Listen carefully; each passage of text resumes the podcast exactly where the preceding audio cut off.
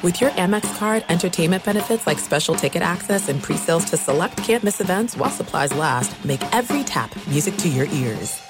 When you drive a vehicle so reliable it's backed by a 10-year, 100,000-mile limited warranty, you stop thinking about what you can't do and start doing what you never thought possible. Visit your local Kia dealer today to see what you're capable of in a vehicle that inspires confidence around every corner.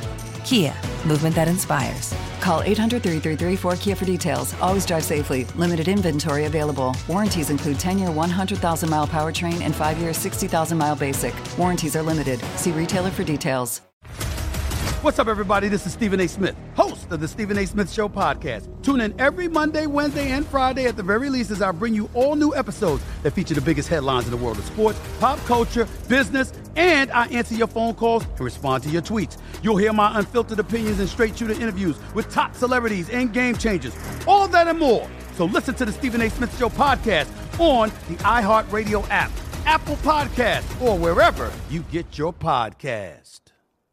I'm Hannah Storm, and my new podcast, NBA DNA with Hannah Storm, chronicles my six decades in professional basketball. From growing up in the sport to becoming one of sports TV's first female broadcasters. Join me as I dig deep into the game's history, unearth some wild stories, and talk to my friends from the world of basketball, from Dr. J to Charles Barkley. It's been a wild ride, and now I get to take you with me. Listen to NBA DNA with Hannah Storm on the iHeartRadio app, Apple Podcasts, or wherever you get your podcasts. Breaking down every game, every day in Major League Baseball. This is the Baseball Betting Show. Here is your host, Greg Peterson. Welcome from Low. Welcome to lovely Las Vegas for the Baseball Betting Show with myself, Greg Peterson, now part of the VSiN Family Podcast. We've got a great podcast for you. It's in the second segment.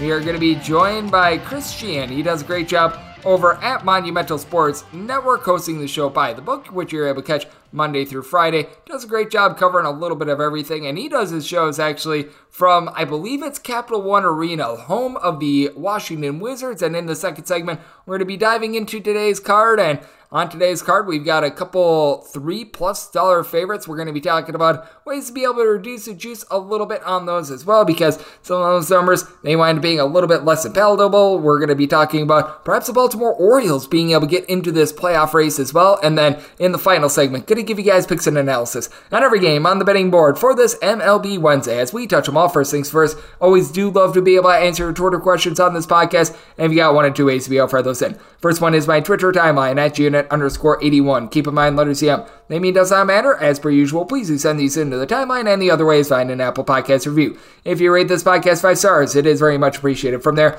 you're able to find whatever you'd like to hear on this podcast. Find that five star review. Did not wind up getting in any Twitter questions today, other than why has Josh Hader completely fallen off a cliff? So let's dive into that question. Try to find some trends and try to get to know these teams a little bit better by recapping what we wound up getting yesterday. Games from yesterday is Greg buzzing about. Here is the rowdy recap. Despite Josh Hader blowing the save, the Padres get the job done by kind of seven to four. If you wound up having the under in this game, uh, my thoughts and prayers to you as this was one in which it was 4 to 1 going into the top of the ninth inning, and it wound up resulting in an over that wound up getting there actually rather easily when it's all said and done. If you take a look at total runs, as Alex Cobb, he gives up three runs over the course of five innings going deep for Slam Diego. Juan Soto, his 22nd home run season. I believe that that is his first with the Padres as well. But then it was Manny Machado, who's really struggled since the beginning of the month of July, hitting below a 225 prior to the at bat. He winds up getting his 20th bomb of the season. He goes goes deep off of Tyler Rogers. His brother Taylor was playing for the Padres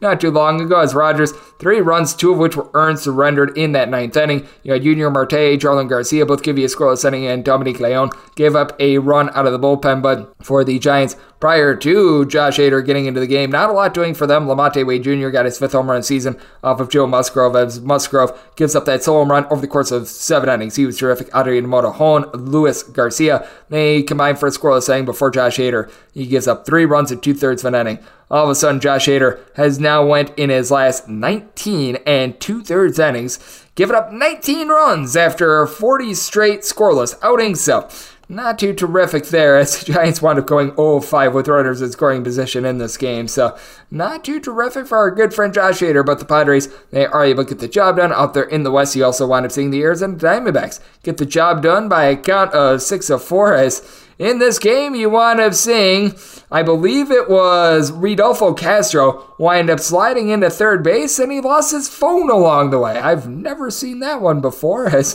for the Pirates, they had a pair of home runs off the bat of Michael Chavis, his 11th and 12th home runs of the season, as he wound up getting one off of the starter, Tommy Henry. He gives up one solo home run over the course of seven innings. The graduate of Michigan University did them proud. Chris Devenski did not wind up doing anyone proud. He winds up allowing the other home run, giving up three runs in total over the course of an inning before Mark Melancon comes in. He gets a save with a scoreless inning. And for the Pittsburgh Pirates, Zach Thompson, not a great start, not a terrible start. Two runs surrendered in four two thirds innings. Duane Underwood Jr. really lit this game on fire, though. Gives up five hits, four runs over the course of an inning. Eric Stout, along with William Crowe, both give you a pair of outs out of the bullpen without allowing anything. You don't mess with the Yohan Ramirez. He was able to lend a scoreless inning as well. So the Arizona Diamondbacks, they wind up getting there. And then, you know who else wound up having a rough night? Miles Mikolas. 16 to 5. The Colorado Rockies take down the St. Louis Cardinals as Mikolas gives up 14 hits and 10 runs in two and two thirds innings. As going deep for the Colorado Rockies off of um, them.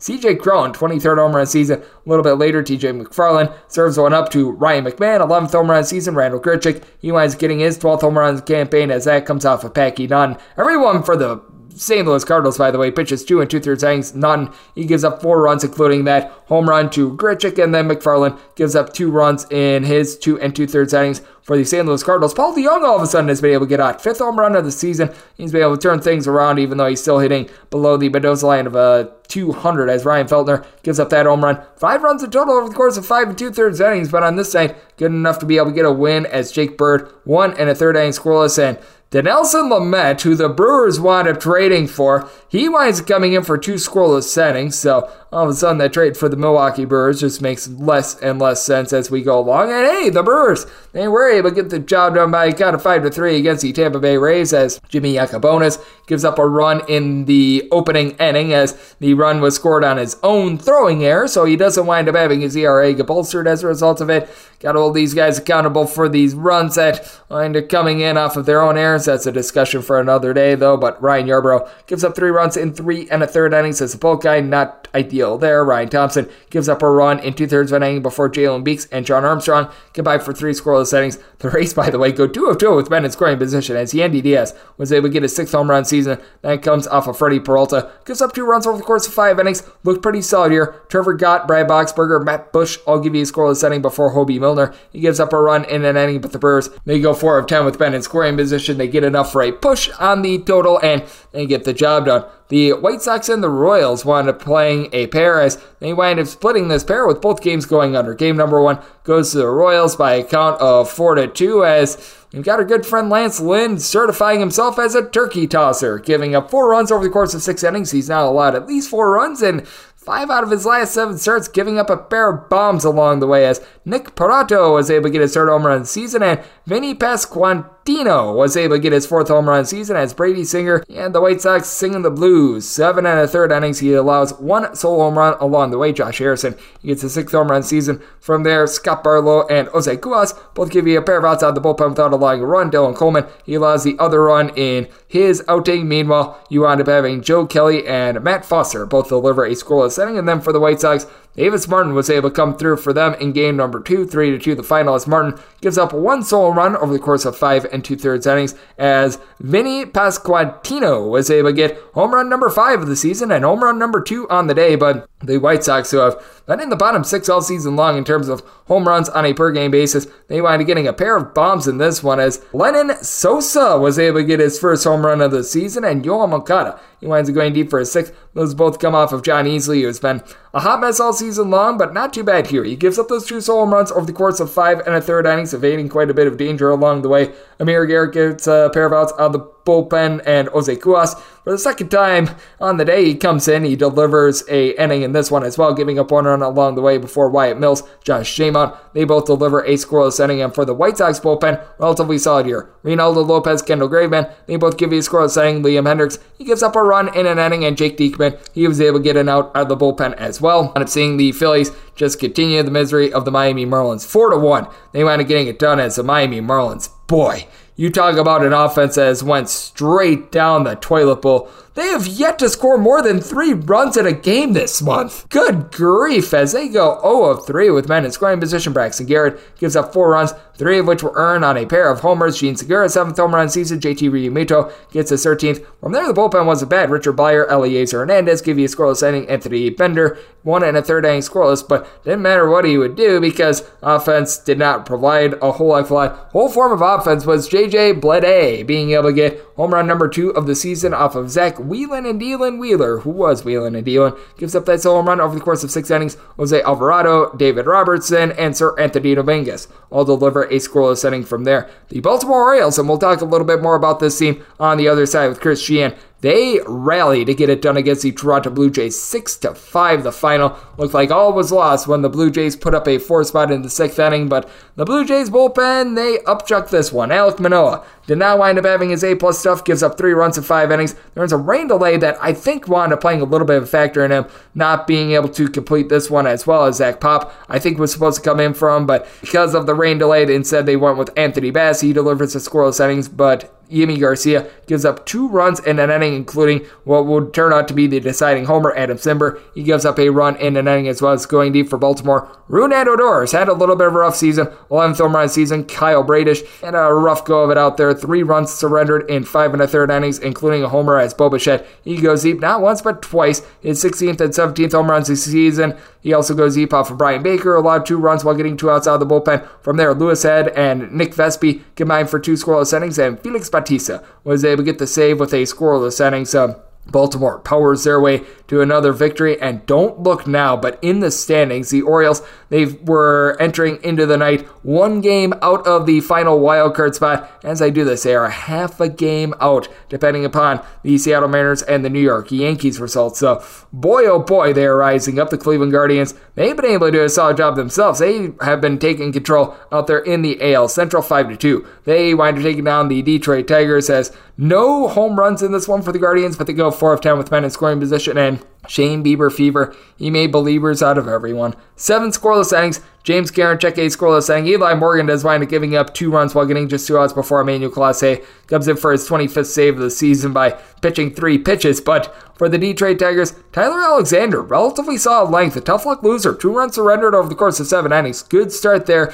Will Vest upchucked this one. Three runs given up over the course of an inning before Wily Peralta is able to give you a scoreless inning as well. And for the Detroit Tigers, no shock here, no home runs in this game. They still have fewer home runs as a collective than Anthony Rizzo and Aaron Judge do of the Yankees, and Anthony Rizzo has been banged up recently, so not great there. The LA Dodgers, they take down the Minnesota Twins by kind of 10 to 3, and for the Minnesota Twins, as a result of that loss, they and the Cleveland Guardians tied for first place out there in the AL Central. As for Minnesota, Byron Buxton goes deep off Phil Bickford, 27th home run season. DK Nation pick goes down because every single Dodger that wound up being in the lineup in this one, and even the pinch hitter in Trayce Thompson, all wound up having a hit in this game. So that was not great for Joe Ryan as he winds up giving up six runs, five earned over the course of five innings, including a deep fly to Max Muncy, 12th home run season. From there, Tyler McGill and Emilio Pagan piecemeal three innings, giving up four runs combined between the two of them. And for the Dodgers, they go 5 16 with Ben in scoring position as Julio Urías continues to be terrific. One run surrendered over the course of seven innings. Phil Bickford gives up that home run in his inning. And Caleb Ferguson, he's actually been very good out the, there in the bullpen. He retires aside by striking out three batters in his inning of work scoreless. So he was able to do a nice job with that regard. And for the Dodgers, they just continue to win by multiple runs. 68 out of their 76 wins thus far this season have been by two plus runs. You wind up seeing the LA Angels take down the Oakland A's 5 to 1 the final. It was showtime. Shohei Ohtani, six scoreless innings, only five strikeouts for him. That's actually relatively low as Jimmy Herget and Jose Quijada combined for the final three innings. Quijada gave up a run along the way as he winds up giving up a solo run to Chad Pinder, 10th home run season, but that's all that they would give up. And for the Angels, Shohei Ohtani Ohtani helps out his own cause. 25th home run season. That comes off of Sam Selman, who winds up giving up that one run in one and two thirds innings. And Domingo Tapia, two and a third innings scoreless out of the bullpen. James Kaprielian entered into this game on a very good streak. He had given up one run or fewer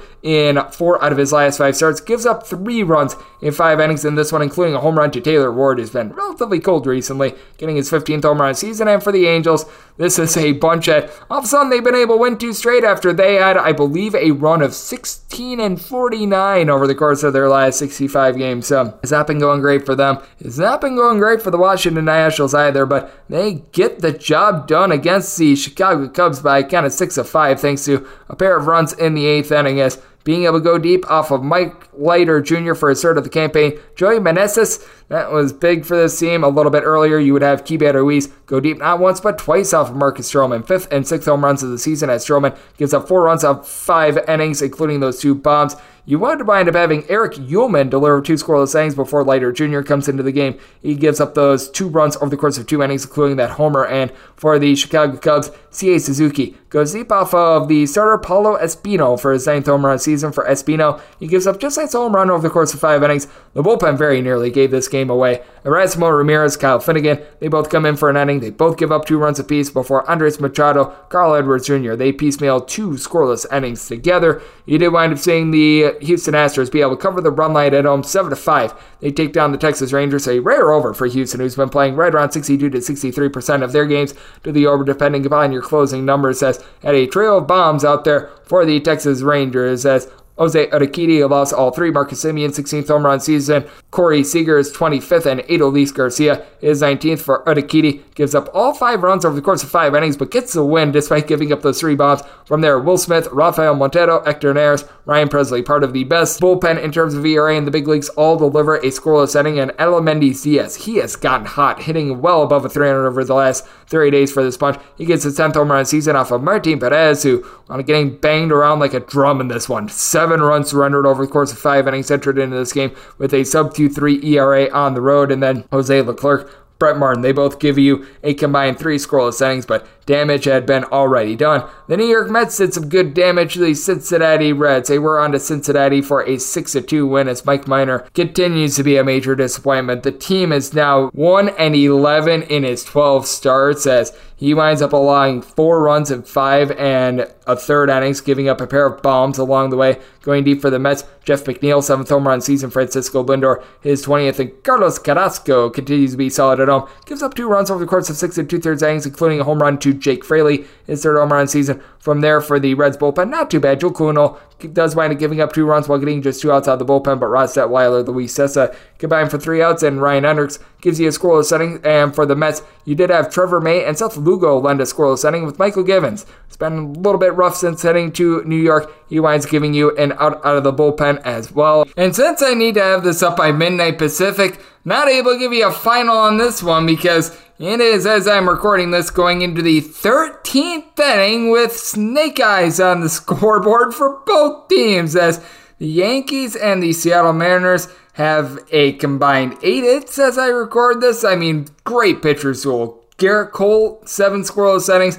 And now you've got Luis Castillo, eight scoreless, and against the New York Yankees this year, 21 and two thirds innings with four runs surrendered by Luis Castillo. That's amazing in and of itself. But we have seen for the Yankees, Aroldis Chapman, Clay Holmes, Scott Effross, Wandy Peralta, and Lou Trivino be able to piecemeal this thing together as they've got to combine five scoreless innings. And then for the Seattle Mariners, Andres Munoz, Paul Sewald, Matthew Festa, Matt Brash all deliver a scoreless inning as the Yankees in the 11th and the 12th inning sent up two men to the plate in both innings. That has to be some sort of a record. I've never seen that before in my life. So, intriguing stuff out there in Seattle. Great day of baseball on Tuesday. And if you're taking a look at things right now, we have been noticing a few more overs being able to come in. Over the last three days, we have seen this shift just a touch as we've right now got 172 overs to 170 unders. That is a little bit over 50% to the over. Underdogs, they've been having a little bit of a rough go of it as favorites.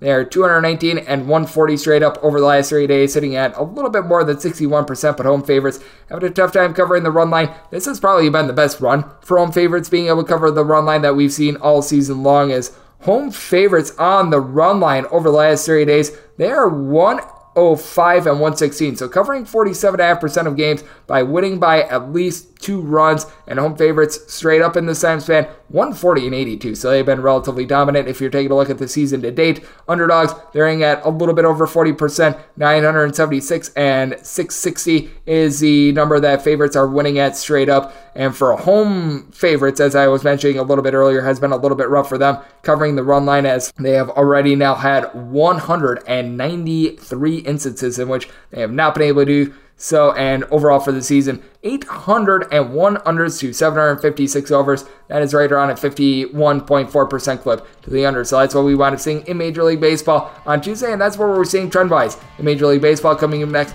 we're going to be talking to Chris Cichon, talking about the odds that we could see the Orioles when it's all said and done in the postseason, and breaking down the games that we're going to be seeing on Wednesday. That's up next right here on the Baseball Betting Show with myself, Jake Peterson, now a part of the VSiN Family Podcast.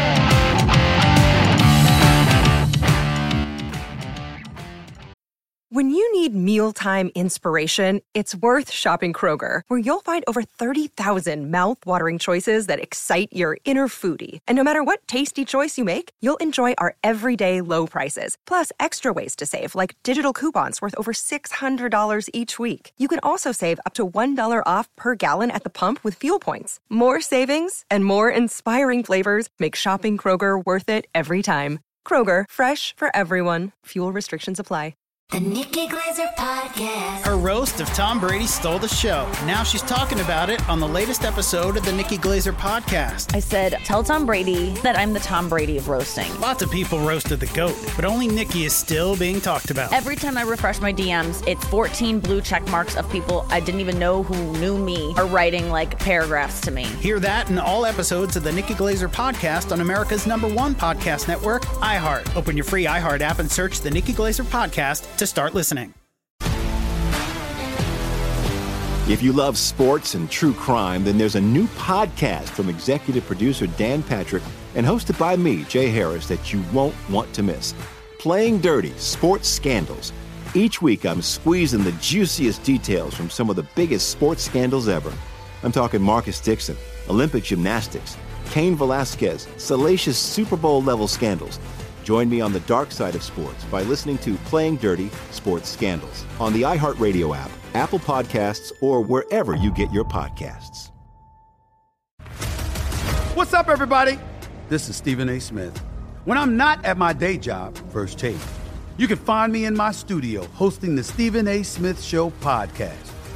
Tune in every Monday, Wednesday, and Friday, at the very least, as I bring you all new episodes that feature the biggest headlines in the world of sports, pop culture, business, and politics. You'll hear my unfiltered opinions on those nauseating Cowboy fans, the chaos in Washington, D.C., and trending topics on social media, as well as my straight shooter interviews with top celebrities and game changers. And I occasionally give out love advice. Yes, it's true. If you want to know my true feelings about something, I'll give it to you straight. So listen to the Stephen A. Smith Show podcast on the iHeartRadio app, Apple Podcasts, or wherever you get your podcast. The Nikki Glazer Podcast. Her roast of Tom Brady stole the show. Now she's talking about it on the latest episode of the Nikki Glazer Podcast. I said, Tell Tom Brady that I'm the Tom Brady of roasting. Lots of people roasted the GOAT, but only Nikki is still being talked about. Every time I refresh my DMs, it's 14 blue check marks of people I didn't even know who knew me are writing like paragraphs to me. Hear that in all episodes of the Nikki Glazer Podcast on America's number one podcast network, iHeart. Open your free iHeart app and search the Nikki Glazer Podcast to start listening. If you love sports and true crime, then there's a new podcast from executive producer Dan Patrick and hosted by me, Jay Harris, that you won't want to miss. Playing Dirty Sports Scandals. Each week, I'm squeezing the juiciest details from some of the biggest sports scandals ever. I'm talking Marcus Dixon, Olympic gymnastics, Cain Velasquez, salacious Super Bowl level scandals. Join me on the dark side of sports by listening to Playing Dirty Sports Scandals on the iHeartRadio app, Apple Podcasts, or wherever you get your podcasts. What's up, everybody? This is Stephen A. Smith. When I'm not at my day job, First Take, you can find me in my studio hosting the Stephen A. Smith Show podcast. Tune in every Monday, Wednesday, and Friday, at the very least, as I bring you all new episodes that feature the biggest headlines in the world of sports, pop culture, business, and politics. You'll hear my unfiltered opinions on those nauseating Cowboy fans, the chaos in Washington, D.C., and trending topics on social media, as well as my straight shooter interviews with top celebrities and game changers. And I occasionally give out love advice. Yes, it's true. If you want to know my true feelings about something, I'll give it to you straight. So listen to the Stephen A. Smith Show podcast on the iHeartRadio app, Apple Podcasts, or wherever you get your podcast. I'm Hannah Storm, and my podcast, NBA DNA with Hannah Storm, digs deep into the history of professional basketball, along with my own, as one of the first female sportscasters. Now let's get you up to speed on what else happened around the NBA today. We talked to all sorts of people I interacted with, from Dr. J to Charles Barkley and recap iconic moments. Yes, he's got it. He, here he comes. Way rock the baby to sleep and slam dunk. As well as some of the wild stories behind the scenes. We were like, what? What are we in for? The scoreboard crashes before we even tip a game off. Today, the NBA is a global sports and entertainment giant. Players are multimillionaires and cultural icons. Iguodala to Curry, back to Iguodala, up for the layup. Oh, blocked by James. LeBron James. And these stories are about how we got here, both on and off the court. And what's next? Listen to NBA DNA with Hannah Storm on the iHeartRadio app, Apple Podcasts, or wherever you get your podcasts. The Nikki Glazer Podcast. Her roast of Tom Brady stole the show. Now she's talking about it on the latest episode of the Nikki Glazer Podcast. I said, tell Tom Brady that I'm the Tom Brady of roasting. Lots of people roasted the GOAT, but only Nikki is still being talked about. Every time I refresh my DMs, it's 14 blue check marks of people I didn't even know who knew me are writing like paragraphs to me. Hear that in all episodes of the Nikki Glazer Podcast on America's number one podcast network, iHeart. Open your free iHeart app and search the Nikki Glazer Podcast to start listening. If you love sports and true crime, then there's a new podcast from executive producer Dan Patrick and hosted by me, Jay Harris, that you won't want to miss. Playing Dirty Sports Scandals. Each week, I'm squeezing the juiciest details from some of the biggest sports scandals ever. I'm talking Marcus Dixon, Olympic gymnastics, Cain Velasquez, salacious Super Bowl level scandals. Join me on the dark side of sports by listening to Playing Dirty Sports Scandals on the iHeartRadio app, Apple Podcasts, or wherever you get your podcasts. What's up, everybody? This is Stephen A. Smith. When I'm not at my day job, First Take, you can find me in my studio hosting the Stephen A. Smith Show podcast. Tune in every Monday, Wednesday, and Friday, at the very least, as I bring you all new episodes that feature the biggest headlines in the world of sports, pop culture, business, and politics. You'll hear my unfiltered opinions on those nauseating Cowboy fans, the chaos in Washington, D.C., and trending topics on social media, as well as my straight shooter interviews with top celebrities and game changers. And I occasionally give out love advice. Yes, it's true. If you want to know my true feelings about something, I'll give it to you straight. So listen to the Stephen A. Smith Show podcast on the iHeartRadio app, Apple Podcasts, or wherever you get your podcast. I'm Hannah Storm, and my podcast, NBA DNA with Hannah Storm, digs deep into the history of professional basketball, along with my own, as one of the first female sportscasters. Now let's get you up to speed on what else happened around the NBA today. We talked to all sorts of people I interacted with, from Dr. J to Charles Barkley and recap iconic moments. Yes, he's got it. He, here he comes. Way rock the baby to sleep and slam dunk. As well as some of the wild stories behind the scenes. We were like, what? What are we in for? The scoreboard crashes before we even tip a game off. Today, the NBA is a global sports and entertainment giant. Players are multimillionaires and cultural icons. Iguodala to Curry, back to Iguodala, up for the layup. Oh, blocked by James. LeBron James. And these stories are about how we got here, both on and off the court. And what's next? Listen to NBA DNA with Hannah Storm on the iHeartRadio app, Apple Podcasts, or wherever you get your podcasts.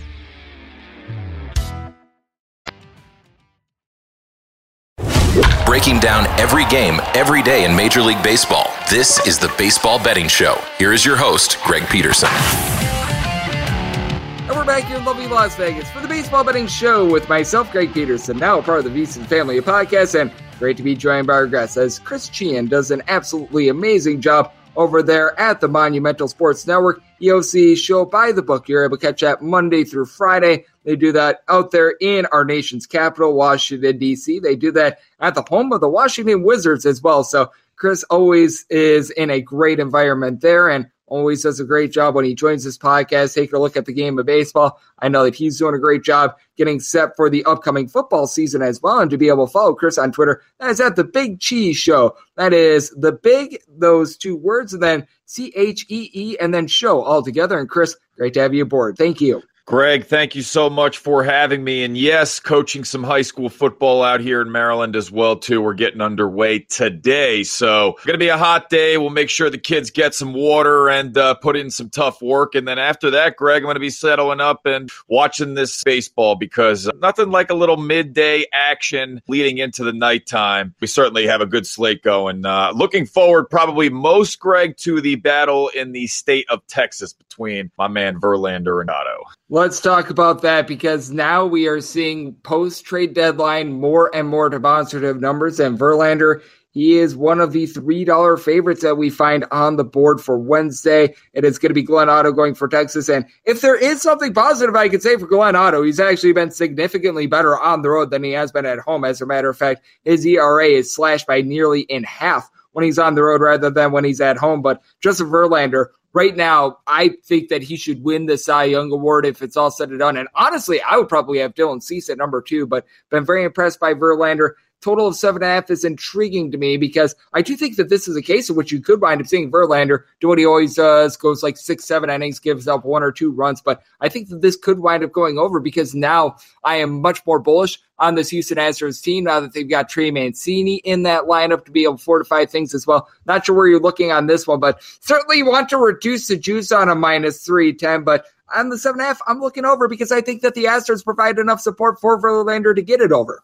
Yeah, Greg, you're going to have to look at some alternative lines if you want to really get any sort of value here. I just don't see how you, and I'd rather take the plus one and a half with Texas always rather than lay. You talk about this a lot, Greg, you know, covering these run lines sometimes for these teams have been tough. We know Houston, once they get the lead, they've got the lowest bullpen ERA by far in Major League Baseball. So, you know, if Justin Verlander, who's doing a good job generating soft contact among pitchers who have gone at least 100 innings, he's got the seventh highest soft contact rate, along with a 173 ERA. This was a dude, you know, some of these guys like a Max Scherzer who can certainly throw the heat, but give up a home run or two as well here. But as you said, Greg, and I think the last time you and I spoke, I was talking about Shane McClanahan being the front runner for AL Cy Young, but no, it's got to be Verlander. Yeah, he's backed up by a team with Jose Altuve, who last week he went four games in a row with a double. At a guys with triple digit plate appearances against righties, Yordan Alvarez, fourth highest home run to fly ball rate. Then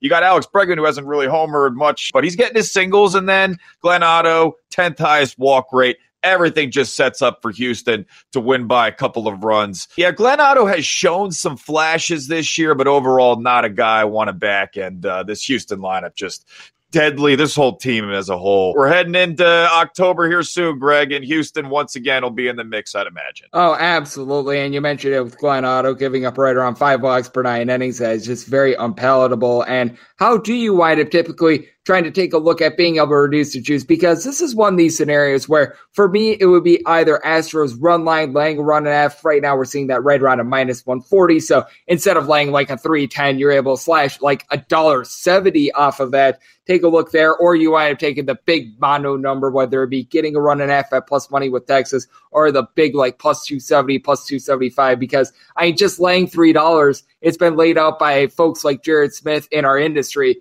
It just has not been profitable all season long, and it's not something that I really recommend when you wind up having other ways to be able to reduce the juice. How are some of your favorite ways to be able to just avoid laying those $3 prices? If I look at some lines like, you know, Caesars offers Will the home team bat in the bottom of the ninth? Minus 180. No, Houston being the home team here. Minus 180. I have a hard time stomaching sometimes, but I do feel like Houston's going to be winning this ball game and not need to bat in the bottom of the ninth. So in some instances like that, I'll look. I'd be more apt to go team total under in this one, and I like playing unders more so than I like playing overs anyway. I mean, hitters right now a great average is hitting 300 at this point. You're still out seven out of 10 times. So I would rather back the better pitcher. You don't really feel comfortable going unders when you're going, you know, with a team like Houston, but they're not one of the best hitting teams in all of Major League Baseball. Solid, no doubt. Yordan Alvarez, I mentioned the hard hit contact numbers, but you know, teams like the Mets and the Yankees, they have better numbers as far as on base percentage is concerned and whatnot. So yeah, I wouldn't be scared of them. But again, Glenn Otto is not somebody I feel comfortable. So it's probably a team total under sort of play for me if I'm looking at the Texas Rangers. Although those sometimes backfire. I, I backed Oakland this past Sunday two and a half, thinking I got it the whole time. And then San Francisco's bullpen melted down in the eighth innings. Two and a half number is a tough one to go under sometimes, even if you get the plus money. But that's probably the way I'd look. Yep. And then even taking a look at something like Justin Verlander to record a win as I'm doing this right now, I'm not really seeing numbers on that, but that could be a way to be able to reduce the juice if you do think that Verlander is going to have a good start. And I certainly think so. And well, unless a Verlander winds up going less than five, that would be a shock to me. You should be in relatively good standing there as well. So there are a lot of ways. Laying the minus three dollars just not something that you need to do, and not something that I necessarily recommend. And it sounds like Chris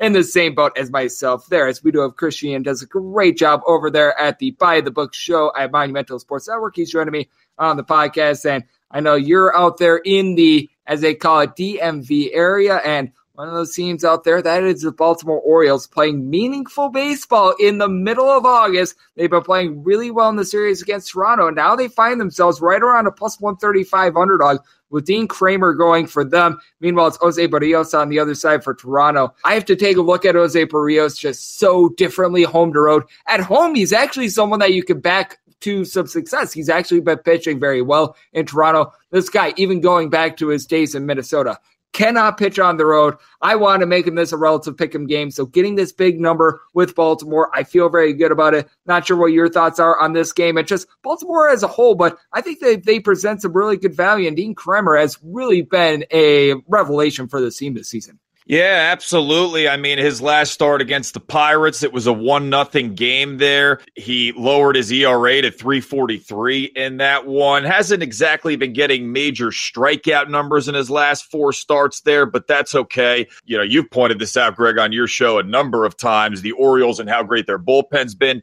309 ERA and getting motivation from guys like Rougned Odor, who was DFA'd, but, you know, instilling confidence in guys like Bautista back there, who after Jorge Lopez was traded, he became the guy there. Baltimore, to me, look, you didn't trade Anthony Santander. That's still a pretty good bat for you in that lineup with some pop. Austin Hays, Ryan Mountcastle. If this team is really going to be making a run towards the postseason, obviously the pitching needs to step up. You know, you can't have Spencer Watkins getting bombed here on some of his starts, but you need Mountcastle to probably be hitting with more consistency. Austin Hays hasn't exactly been hitting a ton of home runs here. Cedric Mullins, we know his speed on the base paths. Jorge Mateo playing good defense, being able to steal as well here too. Adley Rutschman, doubles machine playing well. Losing Trey Mancini, I was listening to him on the Peacock game, speaking with uh, the announcers there for NBC and you know, his bat's been great for Houston, but just his presence in the locker room and just his jovial disposition and attitude there, I'm sure hurts. But Mike Elias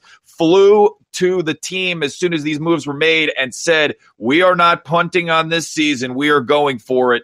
You know, did have what, three and a half games above the Red Sox coming into Tuesday's action? Who would have saw that? I think Baltimore can very much be in the mix here. You would have liked to have seen them win that game Sunday against Pittsburgh, but, you know, sometimes it just doesn't go your way. Pittsburgh occasionally has those games where they break out, not too often. Yeah, Baltimore in the midst of a tough stretch, they're going to have a lot of uh, games in the division, but if I looked at the schedule, it's not too daunting. They can certainly get three wild cards. The last conversation you and I had are we that scared of this Tampa Bay Rays offense? I'm not personally. So I think t- uh, Baltimore can certainly be in the mix when it comes to playoff time. Yep. And the Orioles and the Blue Jays, the Orioles being three games back of the Blue Jays and the Blue Jays being the top wild card team going into what we wound up seeing on Tuesday. As we're recording this, the Orioles are in the lead. And if they wind up pulling that off, because they entered into the day just one game back of the Seattle Mariners for that last wild card, you never know. And plus, I think that they've got a little bit of a pitching edge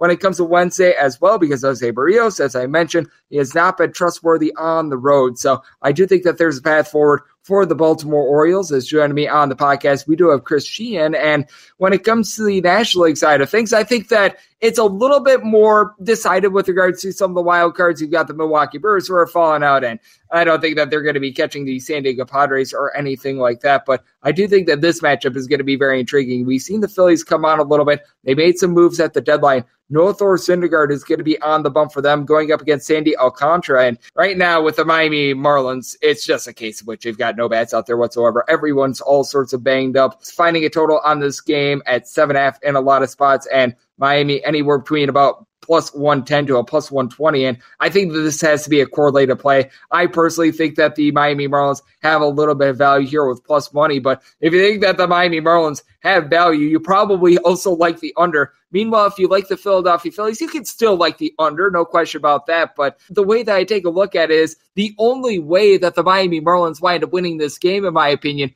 is in like some sort of a two to one, three to two, low scoring, very much pitcher's duel sort of game. Not sure if you disagree with me there, but I think that if you like the Miami Marlins in the spot, it's a little bit correlated with the total as well. Yeah, absolutely. I mean, on one hand, you can look at Noah Syndergaard plus four ERA on the season here. Certainly not what he was when he was like, and it wasn't like a long stretch where he was dominating with the Mets, but you know, I remember taking some strikeout props on him and they were like automatic. But when you're facing this Miami Marlins lineup, this is a spot where he can prove to the hard nosed Philadelphia fans here who can be tough Philadelphia players love playing there because of that, the passion that these fans bring. Well, if Syndergaard has himself a great start, they'll back him there. You know, and you've got a Marlins team here in the month of August, second worst on base percentage. On the other side, Philadelphia is the third highest OBP there. They've got themselves 15 home runs in the month of August, which is near the top of the league. In fact, it is the highest in the league. So, is this the spot where I would be liking Philadelphia? I certainly think so here. Kyle Schwarber, he's not hitting for average, but he brings the blast off ability. Rhys Hoskins is somebody too that has really come together. Alec Bohm puts pretty good bat to ball, even though, you know, has had some inconsistencies this year. Darick Hall, too, homered recently. Jean Segura being back. I heard the GM of Philadelphia talking about the acquisition of Brandon Marsh being 24 years old here. I mean, that was an upgrade over guys like Odubel Herrera, who were not producing here. Kind of some of the old Joe Girardi mainstays that they tried. Didi Gregorius, Philadelphia kind of looking progressively and looking to the future here and say, we got to, you know, stop holding on to some of these guys who have had pop and and, play some of our younger guys and seemingly working out. Now you've got Sandy Alcantara. I mean, that's a tough, you know, guy on the other side there too. This is a tough spot for me, Greg. Don't really have as much of a play on this one. I was looking more so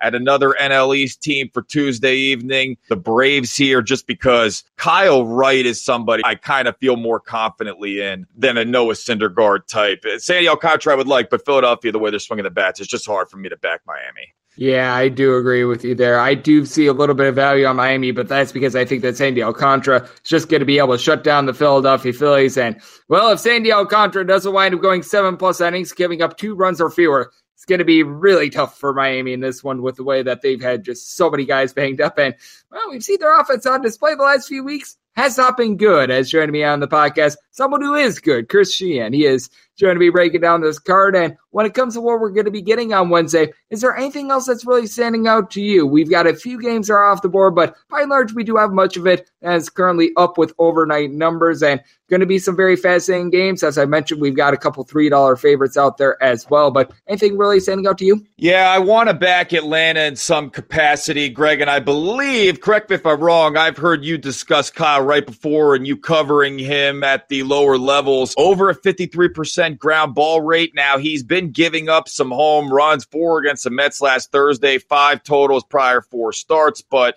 you know, two of those starts came against Washington, one against Arizona, one against LA. Not, not exactly off offensive juggernauts, but I would rather target these Braves bats at least among batters with at least 300 at bats against right handed pitching. Only Aaron Judge, Matt Chapman, and Willson Contreras have a higher hard hit rate higher than Matt Olson, and right behind him is Austin Riley, and then William Contreras. If he's in, he's got an absurd home run to fly ball rate against righty, so I think they can really attack Nick Pivetta, who's given up at least seven hits in each of his last six starts. Another one, Greg, kind of a later game here on this Wednesday slate. I'm looking at Pittsburgh and Arizona. You know, kind of wanted to target Madison Bumgarner at first. Only five starters of a higher hard hit rate against them than Bumgarner against righties. It's nearly a 40% hard hit rate. But I was looking at this Pirates lineup. I mean, Kevin Newman, Michael Chavis, 285 on base percentage. Only the Marlins have a lower OBP against lefties than Pittsburgh does. Mitch Keller looking better, 13 ground balls generated against Baltimore. Only six earned runs his last 31 innings pitched. I know Pittsburgh has a fifth worst bullpen ERA and Bednar's hurt, but I think I would look to maybe an under in this spot here because I think Bumgarner and Keller could maybe look pretty good. And I'm seeing a number of eight on the overnight. I think I would maybe look under in this Pittsburgh Arizona game. Two teams not going to the postseason. I don't know who has the higher ceiling, maybe coming into 2023, maybe Arizona. But um, you know, sometimes you find these spots in these games and you like betting. I can enjoy it at least. Yeah, but I certainly can as well. And when it comes to the Arizona Diamondbacks, one of the best home under teams all season long in baseball. So that is going to be intriguing to take a look at, which is why we're seeing this very low total of eight.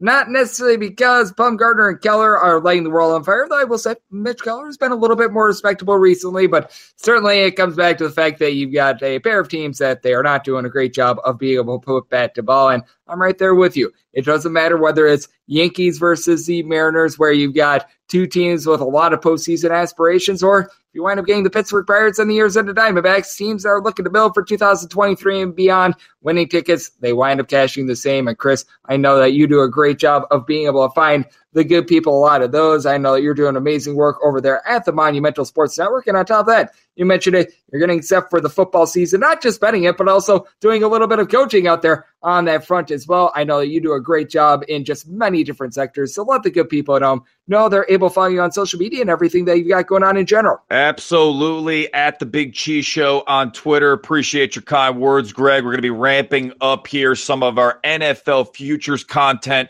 on Buy the Book. Certainly recommend following my co host, Meg McDonald, on Buy the Book as well. She's really going to be having some content when it comes to some of these golf tournaments coming up. Golf's not necessarily my sport, but she grinds on that big time. So we're coming and bringing all the different sports as we're entering into a busy time of year in the sports world. So, Greg, thank you for having me on. Always do appreciate it. Chris does a great job taking a look at the game of baseball. Does a great job over there hosting the show by the book Monday through Friday. And whenever he joins this podcast, lends some great nuggets as well. So a big thanks, Chris, for joining me right here on the Baseball Betting Show, now part of the VSiN Family Podcast. And coming up next, it is that time the podcast. I give you picks and analysis on every game on the betting board for this MLB Wednesday as we touch them all.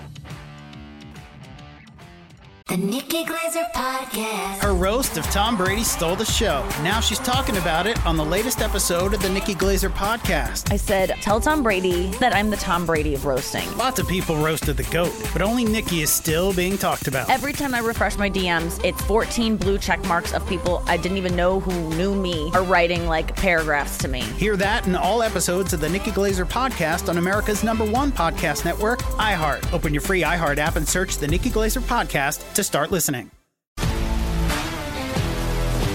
If you love sports and true crime, then there's a new podcast from executive producer Dan Patrick and hosted by me, Jay Harris, that you won't want to miss.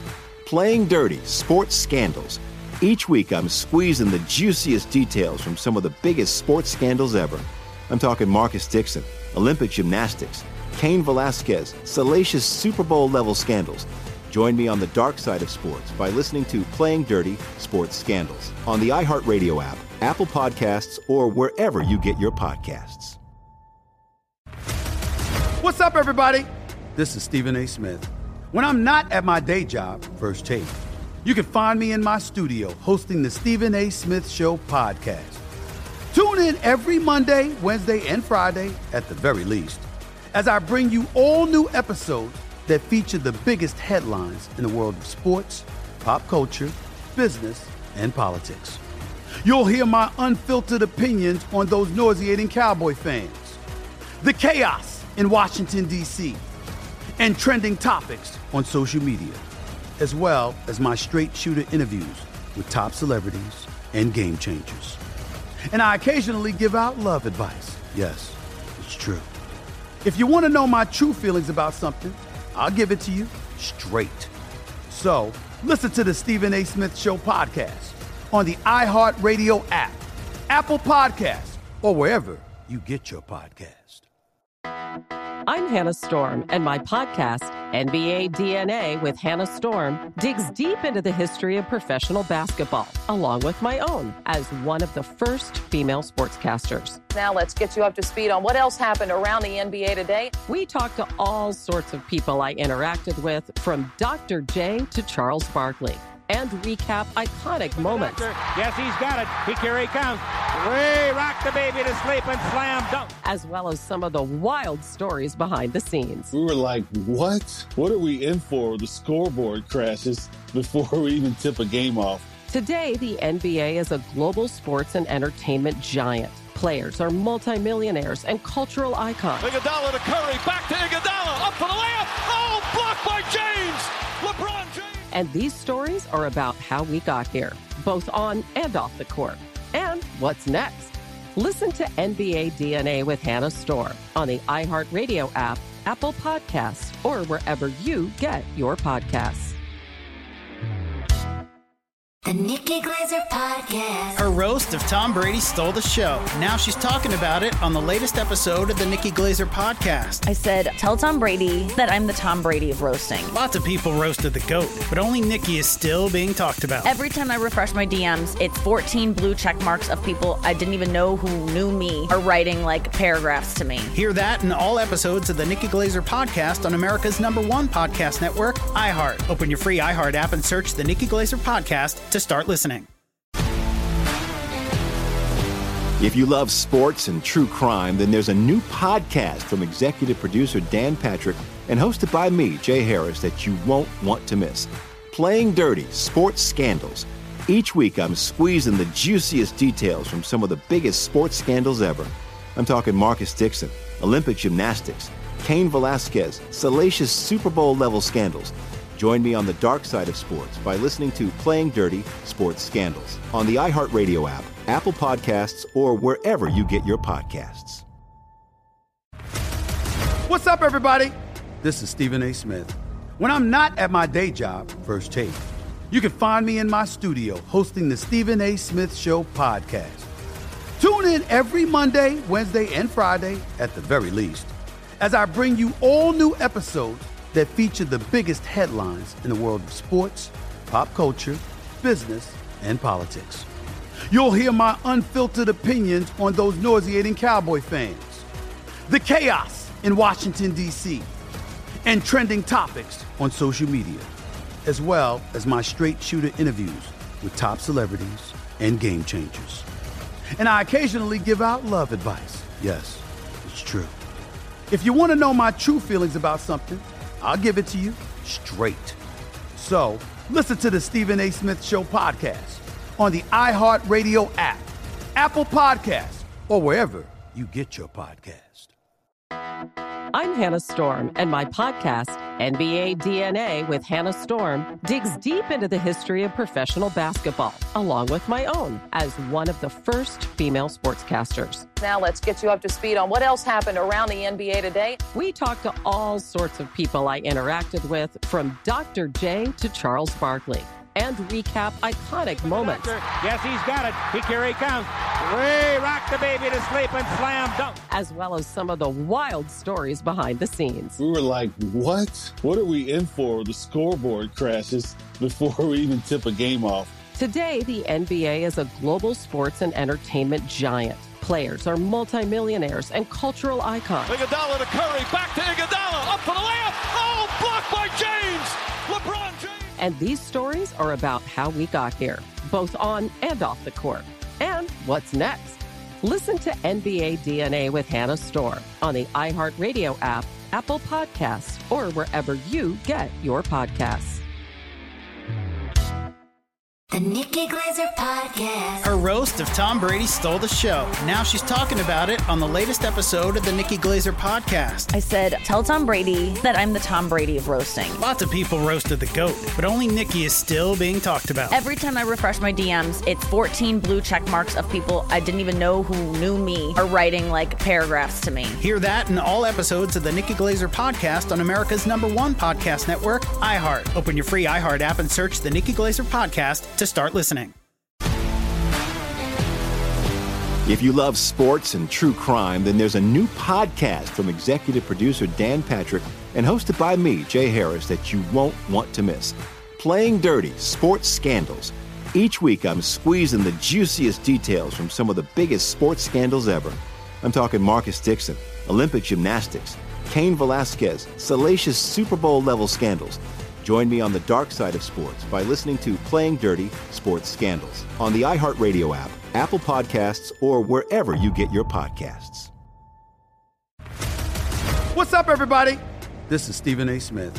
When I'm not at my day job, First Take, you can find me in my studio hosting the Stephen A. Smith Show podcast. Tune in every Monday, Wednesday, and Friday, at the very least, as I bring you all new episodes that feature the biggest headlines in the world of sports, pop culture, business, and politics.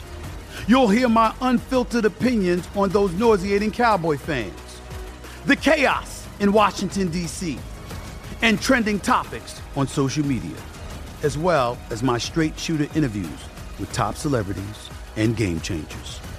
And I occasionally give out love advice. Yes, it's true. If you want to know my true feelings about something, I'll give it to you straight. So listen to the Stephen A. Smith Show podcast on the iHeartRadio app, Apple Podcasts, or wherever you get your podcast. I'm Hannah Storm, and my podcast, NBA DNA with Hannah Storm, digs deep into the history of professional basketball, along with my own as one of the first female sportscasters. Now let's get you up to speed on what else happened around the NBA today. We talked to all sorts of people I interacted with, from Dr. J to Charles Barkley and recap iconic moments. Yes, he's got it. He here he comes. Way rock the baby to sleep and slam dunk. As well as some of the wild stories behind the scenes. We were like, what? What are we in for? The scoreboard crashes before we even tip a game off. Today, the NBA is a global sports and entertainment giant. Players are multimillionaires and cultural icons. Iguodala to Curry, back to Iguodala, up for the layup. Oh, blocked by James. LeBron James. And these stories are about how we got here, both on and off the court. And what's next? Listen to NBA DNA with Hannah Storm on the iHeartRadio app, Apple Podcasts, or wherever you get your podcasts.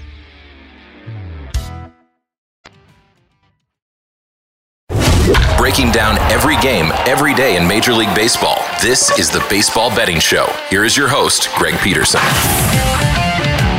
And we're back here in lovely Las Vegas for the Baseball Betting Show with myself, Greg Peterson, now a part of the VSiN family of podcasts. A big thanks to Chris Cichon. Does a great job over there at Monumental Sports Network, doing an amazing job taking a look day in and day out at the game of baseball. And on top of that, for those of you guys that love football, he's doing a great job set for the upcoming season as well. It is always a pleasure to get him aboard. So big thanks to him for joining me in the last segment. Now it is that time of the podcast. I give you picks and analysis on every game on the betting board for this MLB Wednesday as we touch them all. If a game is listed on the betting board, Greg has a side and a total on it, so it is time to touch them all. Do note that as per usual, any changes that are made to these plays will be listed up on my Twitter feed at Junit underscore 81. We are going to be going in Las Vegas rotation order. This is where we wind up going with the National League games first, then the American League games, any interleague games. Those are going to be at the bottom. That'll keep things all nice, neat, clean, and easy. So Without further ado, let's get into it, starting with a demonstrative line of 951, 952 on the betting board. The Cincinnati Reds.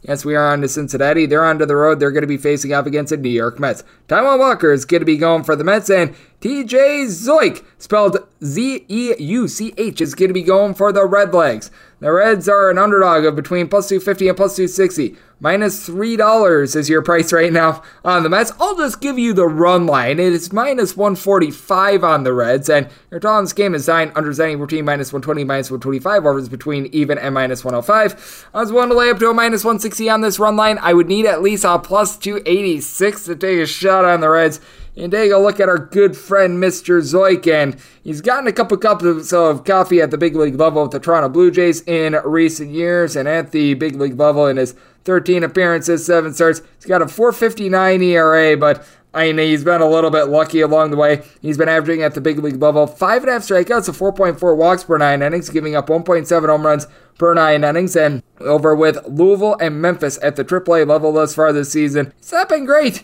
He's got an 0 5 record with a 670 ERA at the minors. It's not like he's coming in in great form or anything like that. Four and a half walks per nine with 1.6 home runs per nine and 11 and a half hits surrendered per nine innings. This is in the independent league of Louisville and Memphis. This is not like where you have got a bunch of humidity, the juice balls, anything like that. And then you take a look at Taijuan Walker, and he got absolutely destroyed in his last start against the Atlanta Braves, giving up eight runs over the course of an inning. Prior to that, he had given up three runs or fewer in pretty much nine out of his last 10 starts. You take that start out of the fold, he has actually been very, very solid for this New York Metropolitans team, as overall for the season, he's allowed less than a home run per nine innings. The thing with him is that his strikeout numbers are down. He's only getting right around seven punch outs per nine innings, but that said, he also has been able to do a good job with only about two and a half walks per nine innings. And you take a look at what he was able to do prior to him having that relative blow up start that we wound up seeing against the Atlanta Braves overall for the season. His ERA was a 279 and really dating back from June 7th on, so his previous 10 starts,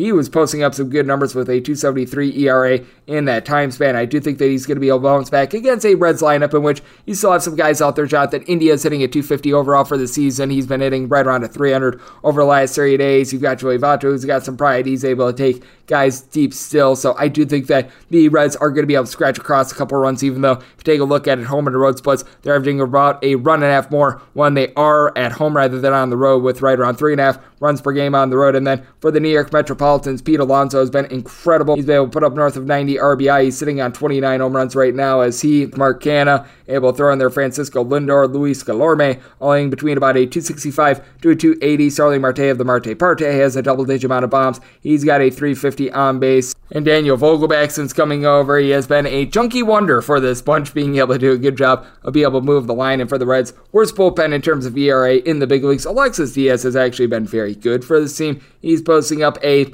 sub 250 ERA thus far this season, but then you wind up getting into Buck Farmer, Ian Gibaut, who Ian Gibaut now has a 360 ERA, so he'll be excluded from this list. But Javier Martin, Hunter Strickland, Joel Kuhnel, all these guys have north of a 5 ERA. And then for the New York Mets, it's been a little bit touch and go with regards to the bullpen as well, but over the last 45 days, they rank at the top 8 in terms of bullpen ERA. Adonis Medina is a relatively solid long guy. Seth Lugo's had his ups and downs thus far this season, but you've been able to get some good innings recently out of Joely Rodriguez. He wound up being able to give the team seven outs in that win on Sunday against the Atlanta Braves. Edwin Diaz has been able to lock down for the team Mychal Givens since he has come over from the Cubs has not necessarily been so great, but I do think that you're going to have Taijuan Walker be able to bounce back here. I think for Zeuch, he winds up leaving this game very early, just has never been able to prove it at the big league level, but I do think that the way that Walker is able to pitch. Going to be able to keep this total under because New York doesn't end up having a very pitcher friendly stadium. So semi total at 8.8. Looking under, I think that the Mets really take it to the Reds in this one. Willing to lay up to a minus 160 on the run line. So looking Mets run line and the under 953, 954 on the betting board. The Washington Nationals. They are going to be in the road face off against the Chicago Cubs. Justin Steele is going to be going for the Cubs and Josiah Gray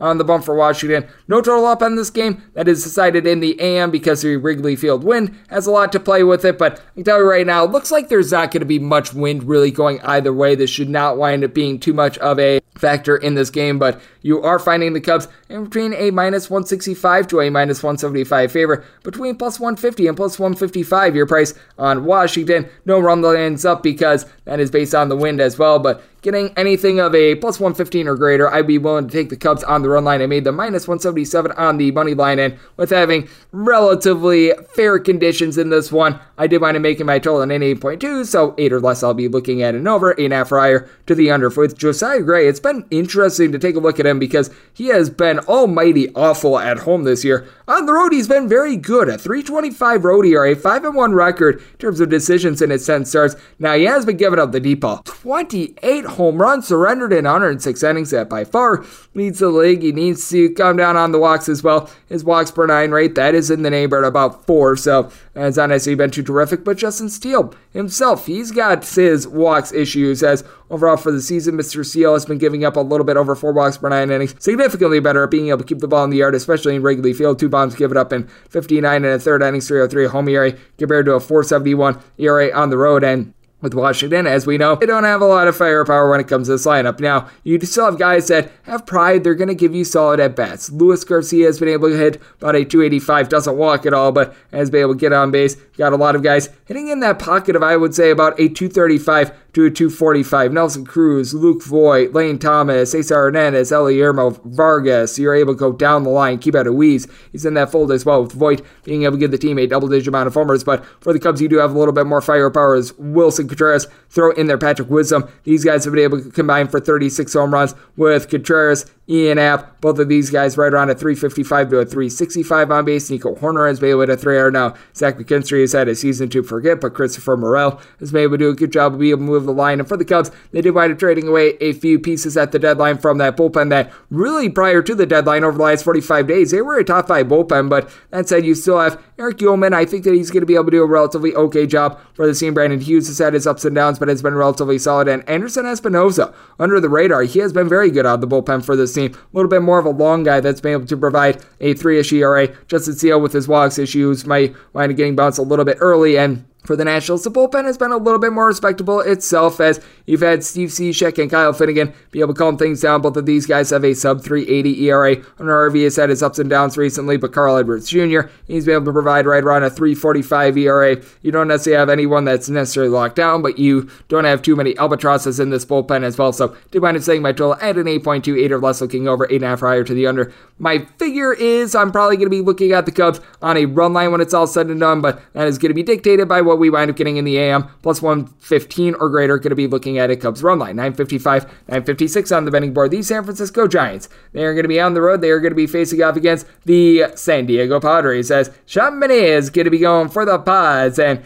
Jakob Junis is going to be on the bump for San Francisco. San Francisco finding themselves an underdog of between plus 140 and plus 150. Meanwhile, on the pods, it's anywhere between minus 155 and minus 165 with 8 your total. The over is between minus 120 and minus 125. Under is anywhere between even a plus 105, seeing straight 8.5 out there as well. On the 8.5, under is minus 120 and the over is even. I'm looking at the under. I did wind up setting my total at a 7.8, and I do think that you've got a little bit of value here with the Giants. I needed at least a plus 135 to be able to take a shot in. When it comes to the San Francisco Giants bunch, you've been able to have Jakob Junis be able to do a solid job of keeping the ball down and being able to hold down the fort as thus far this season. He's been giving up right around one home run per nine innings, two walks per nine. He's been relatively solid now ever since coming off the injured list. He's been mostly going about four or so innings, but you take a look at what he's been able to do on the road. Four starts and a long relief appearance, 25 and a third innings in total. He's given up two home runs and a buck 78 ERA with opponents saying a buck 89 off of him. So that's been relatively impressive. Strikeout stuff, it's not great, it's not terrible. Right around seven strikeouts per nine innings. And I just have my trepidations with Sean Manaea. He's got a 435 home ERA, 505 ERA on the road. He's just been giving up gopher balls all season long. One and a half home runs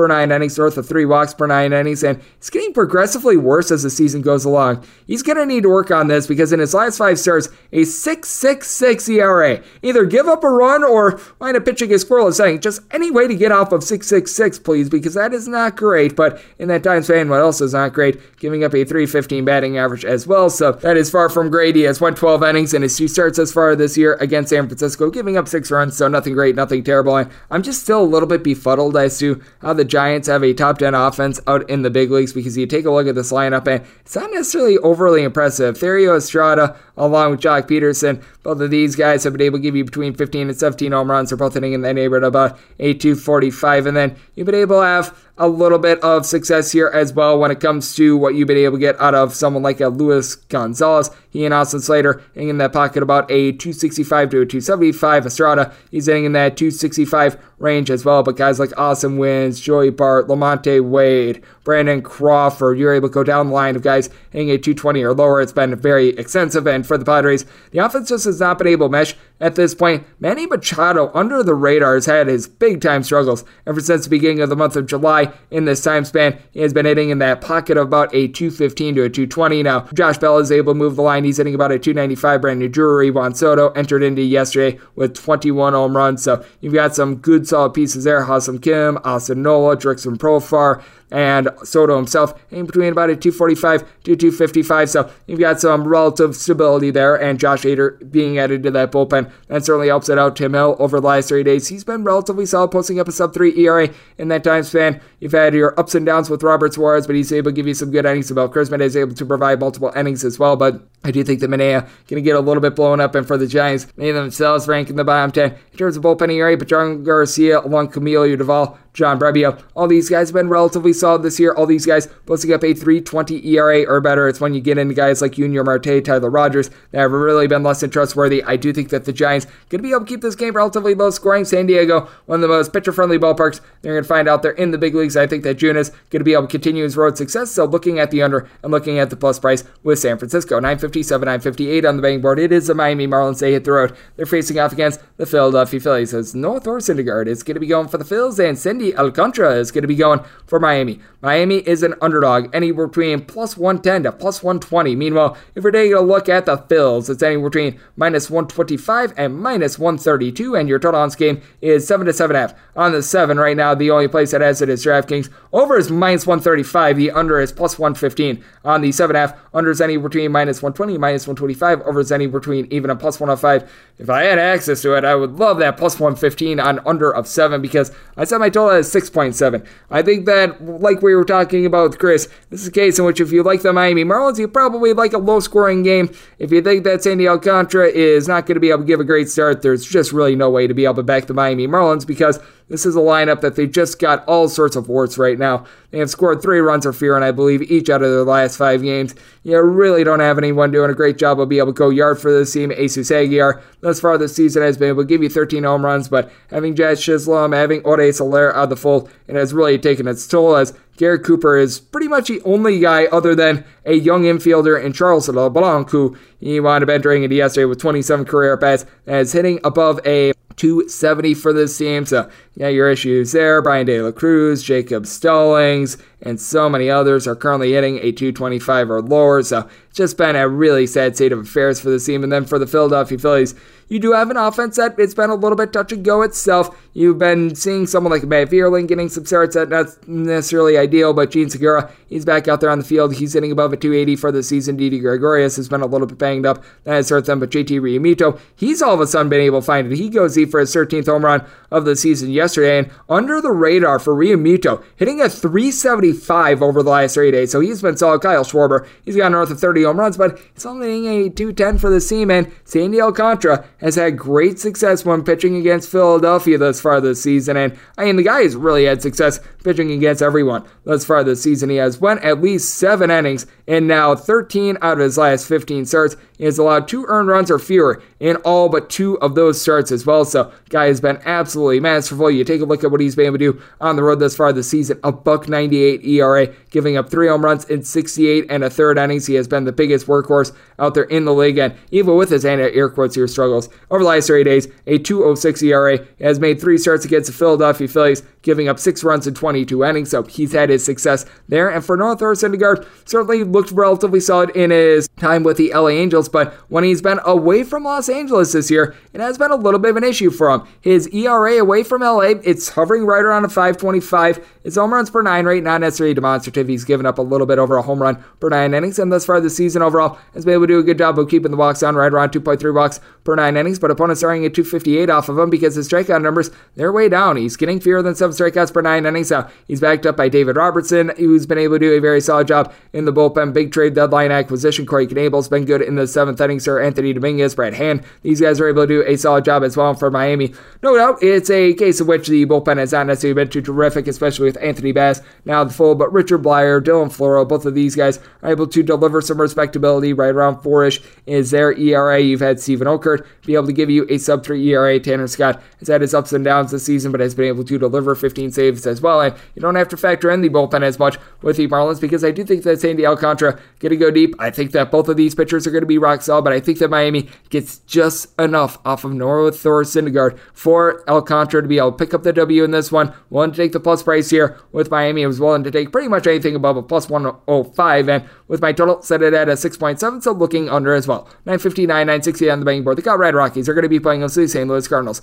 Jose Quintana is going to be going for the Cards, and Kyle Freeland is on the bump for Colorado. Colorado, an underdog of anywhere between plus 135 and plus 150. If you're taking a look at St. Louis, you're going to be getting them anywhere between minus 150 and minus 160. 11 is your total. Over is anywhere between minus 110 and minus 120. The under is anywhere between even and minus 110. I needed at least plus 143 to take a shot on Colorado, and we have certainly been able to get there. The big thing with Colorado is that it happens every single year with this team. They've got very, very demonstrative home and road splits, and we have seen that manifest itself once again. The biggest thing for Colorado is the deep ball. They're getting right around 1.2 home runs per game when they're at home, 0.6 on the road. Some like a CJ Cron. He's been able to deliver 16 home runs at home thus far this season, just six on the road. Brendan Rodgers, out of his 10 home runs, nine of them Havana coming at home. You're able to go down the line with these guys. The Colorado Rockies, as a collective, they're hitting about 40 points higher when they are at home rather than when they are on the road. And then for the St. Louis Cardinals, you certainly have your two mashers out there. That'd be Paul Goldschmidt along Nolan Arenado going into what we wound up seeing yesterday a combined 46 home runs out of these two gentlemen. Paul Goldschmidt, right now, the odds on favorite to be able to win MVP with the way that he's been able to deliver a 414 on base. But rest of the guys in this lineup looking a little bit rough. They've been dealing with injuries to guys like Juan Yepez and company and now Tommy Edman, right around 20 stolen bases. He's been able to 255. But Nolan Gorman, Dylan Carlson, Lars Nootbaar, all these guys in between about a 230 to 245. Paul DeJong is starting to pick it up a little bit, but still well below the Mendoza line of 200 for the season. And for Colorado, you've got a lot of guys out there in the bullpen that pitch significantly better at home rather than on the road. Someone like Lucas Gilbreth has been able to give you a sub 3 ERA at home. That winds up ballooning to right around a 5 ish when he is on the road. You've been able to get some relatively solid innings as well out of Alex Colome and Daniel Bard. Colome has a home ERA that is sub 2 on the road. That winds getting way away from him. And for the St. Louis Cardinals, gotta love the way that Genesis Cabrera is able to give you multiple innings. Ryan Helsley, he's been able to give you a sub 1 ERA. Jordan Hicks, he has found his own once again in the bullpen. It was a little bit of a failure as a starter. You sort of figured that that was not going to go well. Packy Naughton is able to give you multiple innings as well. But for Kyle Freeland, I do think that he's going to be able to go out here and give a relatively solid start. It's actually been a little bit better on the road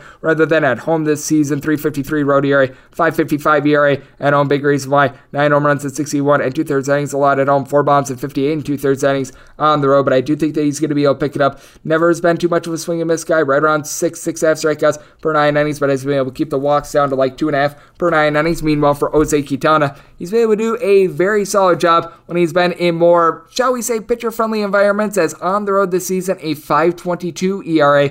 Very much a pitcher contact guy. Has not been getting a whole bundle of swings and misses thus far this season with right around 7.7, 7.8 punch outs per nine innings, walks right around 2.7, 2.8 per nine innings as well. And in his one start against Colorado earlier this season, gave up six runs over the course of five innings. I do think that this is a ballpark that just does not suit Quintana well, which is why I'm willing to take the plus price here with the Colorado Rockies. Did wind up saying my total at 11.1 as well. Freeland has had his struggles at home. Quintana just, I do not think, is built for pitching in Colorado. So looking at the over and looking at Colorado, 961, 962 on the betting board. The Pittsburgh Pirates, they hit the road. They're facing off against the Arizona Diamondbacks. Mad Bum, Madison Bumgarner going to be going for the Snakes. And Mitch Thunder Keller is going to be on the bump for Pittsburgh. Eight is your total. Over and under are both at minus 110. And with Arizona, you're going to be finding them anywhere between a minus 160 to seeing as high as a minus 190 favorite. If you're looking at the Buckos, you're going to be finding them anywhere between a plus 148 and a plus 160. And I tell you right now, I would need at least a plus 165 to take a shot on the Pittsburgh Pirates. If you're looking at the run line of Arizona, you're going to be finding that at a little bit more of a palatable number as you're getting that anywhere between about a plus 120 to a plus 130. I need at least a plus 123 to be able to take a shot. So plus 125 or greater.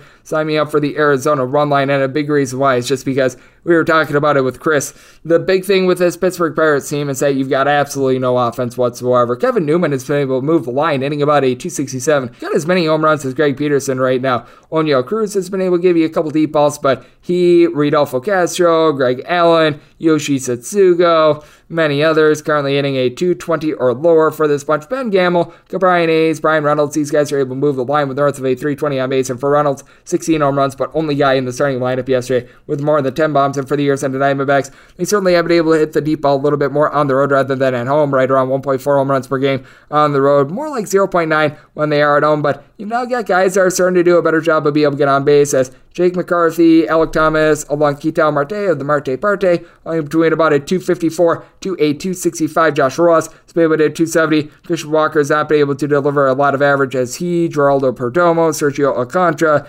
Seth Beer, these guys are all hitting a 220 or lower, but for Walker, 26 bombs as far this season. And for Arizona, Eh, they're dealing with an injury to Kyle Nelson out there in the bullpen. That line's hurting them, but Joe Mantiply still has been relatively solid for the team. When you've had Sean Poppen out there, he's been good. Unfortunately, he is out of the fold as well, so you're left with more guys like Chris Devenski and company. They do wind up getting back Ian Kennedy. That winds up helping them out. And for Pittsburgh, over the last 50 days, they've been a bottom five bullpen out there in the big leagues as well. But you have been able to have a few guys be able to step up. Wil Crowe, Chase Young, both of these guys posting up a sub 3 4 ERA. Both of these guys are able to give you multiple innings. Colin Holderman, Yerry De Los Santos. These guys have been unsung heroes for the team as well, but I do think that it's going to be a little bit difficult in this one for Mitch Keller as well, because with Keller, the big thing for him has always been the walks issues, as he's been giving up in terms of walks per nine right around about 3.3, 3.4, as a 412 road ERA compared to a 430 ERA at home. So he's actually been able to do a little bit of a better job when he has been on the road, giving up a little bit less than a home run per nine innings. So he's been able to do a solid job there. And you do take a look at the last 30 days for Mitch Keller. He has a buck 74 ERA across his last five starts. So credit where credit is due there, but still not getting a lot of swings and misses in this time span. He's been getting a little bit over six strikeouts per nine innings. Meanwhile, for Madison Bumgarner, he has turned into very much pitcher contact guy as he's been getting only about six half strikeouts per nine innings. Be able to keep the walks down right around three walks per nine innings. Problem for him has been the deep ball, giving up 1.4 home runs per nine innings. That winds up going down a little bit at home 331 home ERA compared to a 488 ERA on the road. And his home runs per nine rate a little bit lower when he is at home as well. And going up against the Pittsburgh Pirates, I think that it's a good match for Madison Bumgarner to be able to hold down the fort. Semi total is 7.9 with a pair of teams that they're not doing a great job of being able to move the line and get on base. Both of these teams in the bottom five of the big leagues in terms of batting average. So looking at the under, and I'm going to be taking a look at the Diamondbacks on the run line. 963, 964 on the betting board. It is the LA Angels on the road facing off against the Oakland A's. Paul Blackburn walks the plank for the A's, and to be determined is going to be on the bump for Los Angeles. This is a game that's currently off the board. Last time Los Angeles was in a situation they wanted piggybacking Mike Mayers and Jaime Barria, and you got to figure that that is going to be the same for this one. And the piggyback of Barria and Mayers actually did not wind up working out too bad. Whether it be Mayers or Barria, it's not really going to change my handicap too much. But I mean, these two guys combined for eight innings, they gave up two runs against the Seattle Mariners, and both of these guys for the year, not too bad. Especially Jaime Barria, who's been able to give you a 265 ERA now, has always shown so much more success when he has been in the role of coming out of the bullpen rather than being a starter. He has been very good in long relief thus far this season, giving up right around 1.2 home runs per nine innings, but fewer than two and a half walks per nine. Opponents are just a 212 off of him. And for Mike Mayers, he is able to deliver a little bit more in terms of swing and miss, right around eight strikeouts per nine innings. Walks have always been a little bit of an issue, but they're trying to stretch him out a little bit, and seems like it's working out quite well for the LA Angels. What's not working out quite well for the LA Angels is the fact that they just have no offense whatsoever at this point. Shohei Ohtani has been incredible. He's been able to give you 24 home runs, hitting a little bit above a 250. And you do have Luis Rengifo along Taylor Ward both hitting in that pocket about a 270 to 275, but Ward has had a spiral downward recently, hitting a 202 over the last 30 days. Jared Walsh over the last 40 days, he's been hitting below the mid line of 200. And then you get into guys like Steven Duggar, or Max Stassi, you're able to throw in there someone like a Jose Rojas, Kurt Suzuki, a whole bunch of guys and you get 220 or lower. That's not great. And then for the Oakland A's, they just don't have anyone that's hitting above a 250 on this roster. You do have Sean Murphy, 13 bombs. He's been able about a 250. And for Oakland, ever since the All Star break, they've been averaging right around 3.7 to 3.8 runs per game. So they are still giving you a solid effort. Guys like Skye Bolt, able to throw in there Nick Allen, Tony Kemp, Jonah Bride. These guys have not been good towards the bottom, but you do have 17 bombs out of Seth Brown, who's been able to nearly a 300 over the last three days, getting home run every 11 to 12 at bats in that time span as well. And for the Oakland A's, you do have Domingo Acevedo, AJ Puk, throw in there Zach Jackson and Sam Ball, all guys. They're able to give you a sub 3 4 ERA. And for the Angels, Aaron Loup and Ryan Tepera, who are supposed to be good bullpen pieces for this team,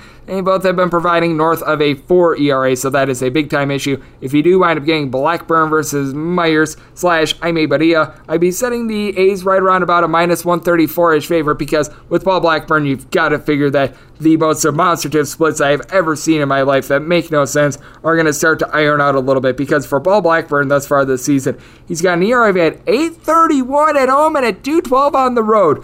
Oakland is as pitcher friendly as it gets. He has stunk on ice at home, and he's been amazing on the road giving up nine home runs in 39 innings in Oakland. That shouldn't be possible compared to six bombs in 72 and two thirds innings when he's been on the road. I mean, and opponents are hitting 100 points higher off of him when he's in Oakland. It just makes absolutely no sense. I think that he's going to be able to bounce back. I think there's going to be negative regression when he winds up hitting the road, positive progression when he is at home. Very much a pitch to contact guy, right around seven strikeouts per nine innings. Has been able to keep the walks down right around 2.4 ish walks per nine innings. Has been giving up the home run ball a little bit, but when it's at the A's minus 134 here, set my total at 7.1 one, seven or less, we'll be looking at an over seven half or higher to the under. Big reason why I wound up going north of seven is because this is a daytime game out there in Oakland.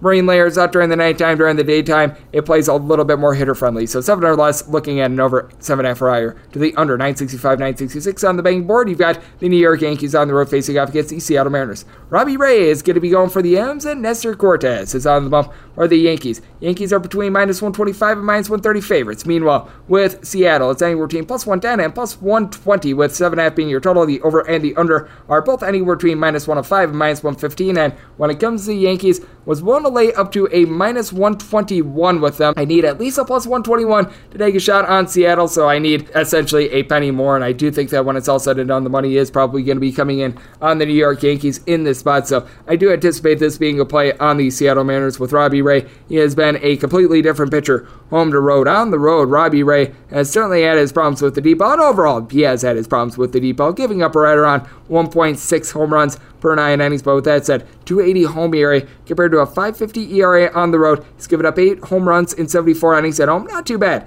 On the road, he's given up more than two home runs per nine innings. So opponents are about 60 points higher off of him as well. So that is not ideal. You do take a look at this Yankees lineup, and obviously you've got Aaron Judge doing all the things that Aaron Judge is doing right now, entering into yesterday hitting 44 home runs, hitting above 300. Losing Matt Carpenter, that is going to be hurting them, but Matt Carpenter wasn't even necessarily an everyday player. He was just doing a very good job whenever he was out there. You still have DJ Turner up LeMahieu. He's been able to give you north of a 375 on base. Gleyber Torres, 16 bombs, 260 batting average. They have been without Giancarlo Stanton along with Anthony Rizzo in recent days. That does wind up hurting them quite a bit, but Jose Trevino has been able to do a good job of being able to move the line. Miguel Andujar figures to see a couple more at bats as well. You've been able to have Andrew Benintendi do a solid job of reach base, and for the Seattle Mariners, are still without Julio Rodriguez.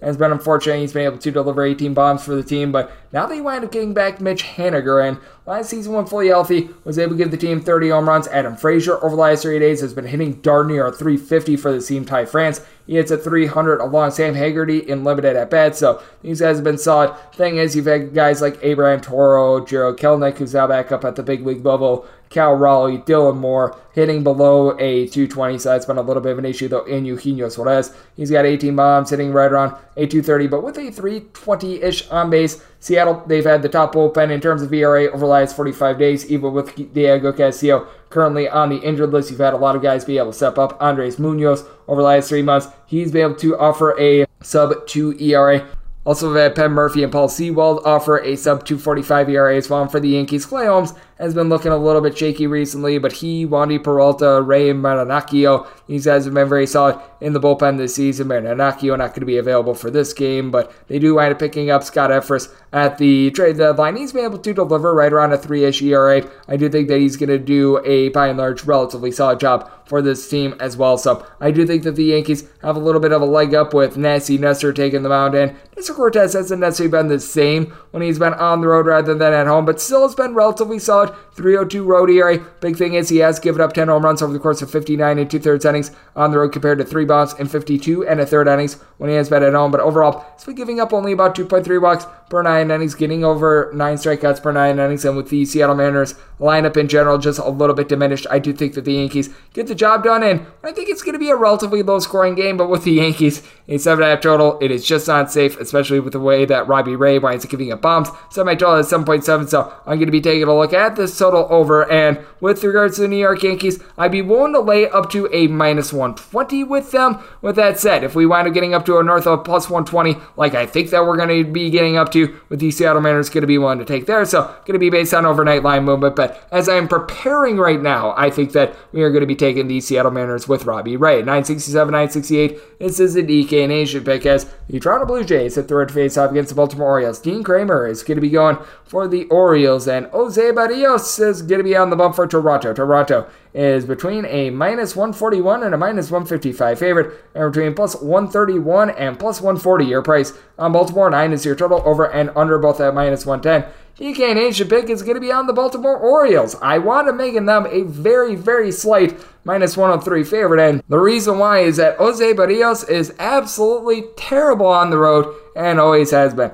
5.19 ERA overall, and the reason why 323 home ERA, 6 0 in his decisions, 2 and 4 in his decisions on the road with a 750 ERA given up 15 homers in 54 innings when he's been on the road compared to 9 bombs in 64 innings at home. Um, he has not necessarily been able to do the world's greatest job in terms of getting strikeouts this year, right around 8 punchouts per 9 innings. That's a little bit down from. Opponents running at 275 off of him as well. In his one start against Baltimore a little bit earlier this season, wound up giving up 3 runs over the course of 7 innings, including a pair of deep flies as well. And this is a Baltimore Orioles bullpen that they did wind up suffering through a few guys getting moved at the trade deadline, most notably Jorge Lopez, but you still have Cionel Perez, Dylan Tate, Keegan Akin, Felix Bautista, Joey Krehbiel, all these guys been able to deliver a 280 ERA or better. And then for the Toronto Blue Jays, Tim Hayes is currently out the fold for the team. They actually do have a little bit of an underrated bullpen. They rank in the top 10 in the big leagues in terms of ERA over the last 45 days with guys like David Phelps, Adam Cimber, Yimi Garcia being able to do a solid job. They pick up Anthony Bass at the trade deadline, but I am the real albatross here is Mr. Berrios, who's given up over two home runs per nine innings. And this is a Baltimore lineup that they don't necessarily have a bunch of boom guys. We were talking about this with Chris a little bit earlier, but you do have Anthony Santander, entered into yesterday with 20 home runs and just a lot of balance overall as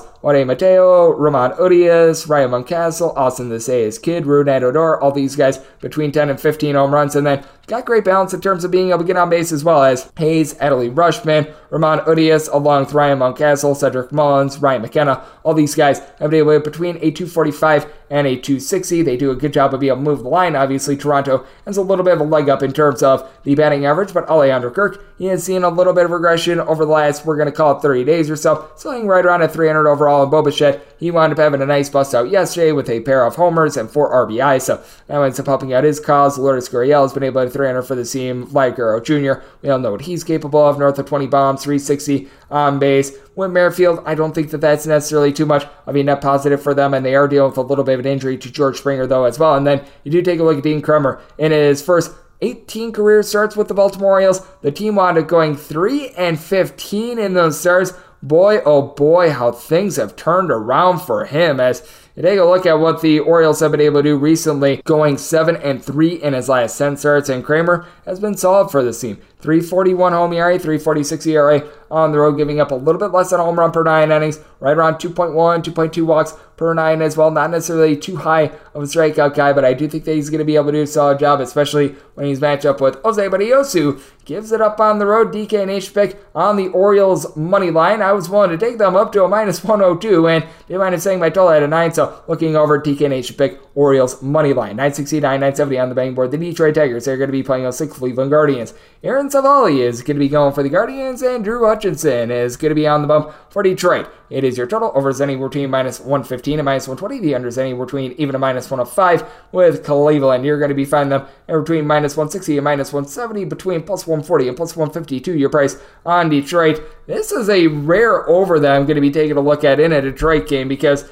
Aaron Civale has been just complete and utter garbage this season, and this is going to be his first start in quite a while. He's been off and on injured all season long. When he's been out there, he's been posting up north of a 6 ERA. He's really paying for the sins of previous seasons when he wound up going, I think it was 12 and 5 last season, despite having north of a 5 ERA. He's just never necessarily been a guy that has been able to do a rock solid job of being able to get swings and misses. As a matter of fact, 8.7 strikeouts per nine innings is a career high from him. He's only given up right around 2.5 walks per nine innings. So if you take a look at the fielding independent, it's right around a 422 compared to his actual ERA of a 617. But yeah, it's been just giving up hits upon hits. Opponents throwing at 295 off of him thus far this season. Now, the good news for Aaron Civale is that he is going to be going up against the Detroit Tigers lineup that it is all sorts of bad. Spencer Torkelson is out AAA. They wind trading away Robbie Grossman, and then you've got Akil Baddoo, Kody Clemens, Jeimer Candelario, Jonathan Schoop, Tucker Barnhart, all hitting at 215 or lower. Javi Baez has been able to work his way up to right around about a 225 batting average, so we'll give him a little bit of credit. Obviously, Miguel Cabrera, when he's been out there, he's been able to do a relatively solid job, but just a sad state of affairs for this Detroit offense. And the bullpen has been relatively solid. They got seven good innings out of Tyler Alexander yesterday, which wound up saving a lot of their pieces. They did wind trading away Michael Fulmer at the trade deadline, but still have a lot of guys are out there providing a sub 3-3 ERA like Andrew Chafin. Ever since he's come off the injured list, Jose Cisnero has been solid. Alex Lange, Joey Jimenez, Gregory Soto, you're able to go down the list. These guys have been able to do a very solid job, but for the Cleveland Guardians, they themselves have been able to do a nice job in their bullpen. James Karinchak, since he's come back, he has looked very good. Emmanuel Clase has been able to do an incredible job with this team as well. They did wind up using up Eli Morgan yesterday. He's been able to post up right around 3.65 ERA, but with that said, Nick Sandlin has been solid. And for the Cleveland Guardians, not a team that's necessarily going to go deep on you too much, but you've got Jose Ramirez, Oscar Gonzalez, Josh Naylor, Steven Kwan, Amed Rosario. Throw in there Andres Gimenez as well, all hitting a 273 or higher for this bunch. With Ramirez, he has really been the boom guy for the team as he's got north of 20 bombs. He's been able to be in the top five in the big leagues in terms of RBI all season long. And then they're going to be going up against a guy in Drew Hutchison who it's not necessarily been too terrific himself. Now, I'm willing to take anything north of plus 135 on the Tigers, so I'm going to be siding with their money line just because, I mean, really, this is a play against Aaron Civale more than anything else. But with Drew Hutchison, he's been topsy turvy, 1 and 5 record, 437 ERA. The team has lost four of his last five starts, but he's been able to shape up a little bit recently. He has given up two earned runs or fewer, and now three out of his last five starts three earned runs or fewer and now seven out of his last nine as well. So he's been able to do a little bit of a better job at home. He's actually been a little bit worse than on the road, 460 home ERA compared to a 407 on the road. And he's been able to do a good job of being able to keep the ball in the yard. Less than home run per nine innings, very much a guy that will give up the walk. So four and a half walks per nine innings, which is why I do like the over in this spot, despite the fact that it is a Tigers game, and the Tigers have not been too terrific all season long. It's just a case in which I have no faith here in Aaron Civale. He hasn't been good all season long. Now we expect him to be good after his last start up coming about 30 days ago. No thanks for me. Going to be taking a look at the Tigers with a plus price. Wanted to take the 8 over as well. 971, 972 on the betting board. The Houston Astros are going to be playing also the Walker, Texas Rangers. Glenn Otto is going to be going for the Rangers, and Justin Verlander is on the bump for Houston. Houston is the biggest favorite that we are finding on the board right now. And between minus $3 and minus 320 is your price. Meanwhile, if you're taking a look at Texas, it's anywhere between plus 260 and plus 280. I guess things are bigger in Texas, including the plus prices. 7.5 is your total. Over and under, both at minus 110. I needed at least a plus 307 to take a shot on the Rangers. I do not make a lot of teams $3 favorites, is willing to do it here with Verlander and company. And if you're taking a look at that Houston run line, it's not necessarily the most unpalatable number in the world. You're finding it in a lot of spots right around a minus 145 before first pitch. You could count on this line of going up a little bit. There's no question about that. But I'm even seeing some minus 140s out there as well. So,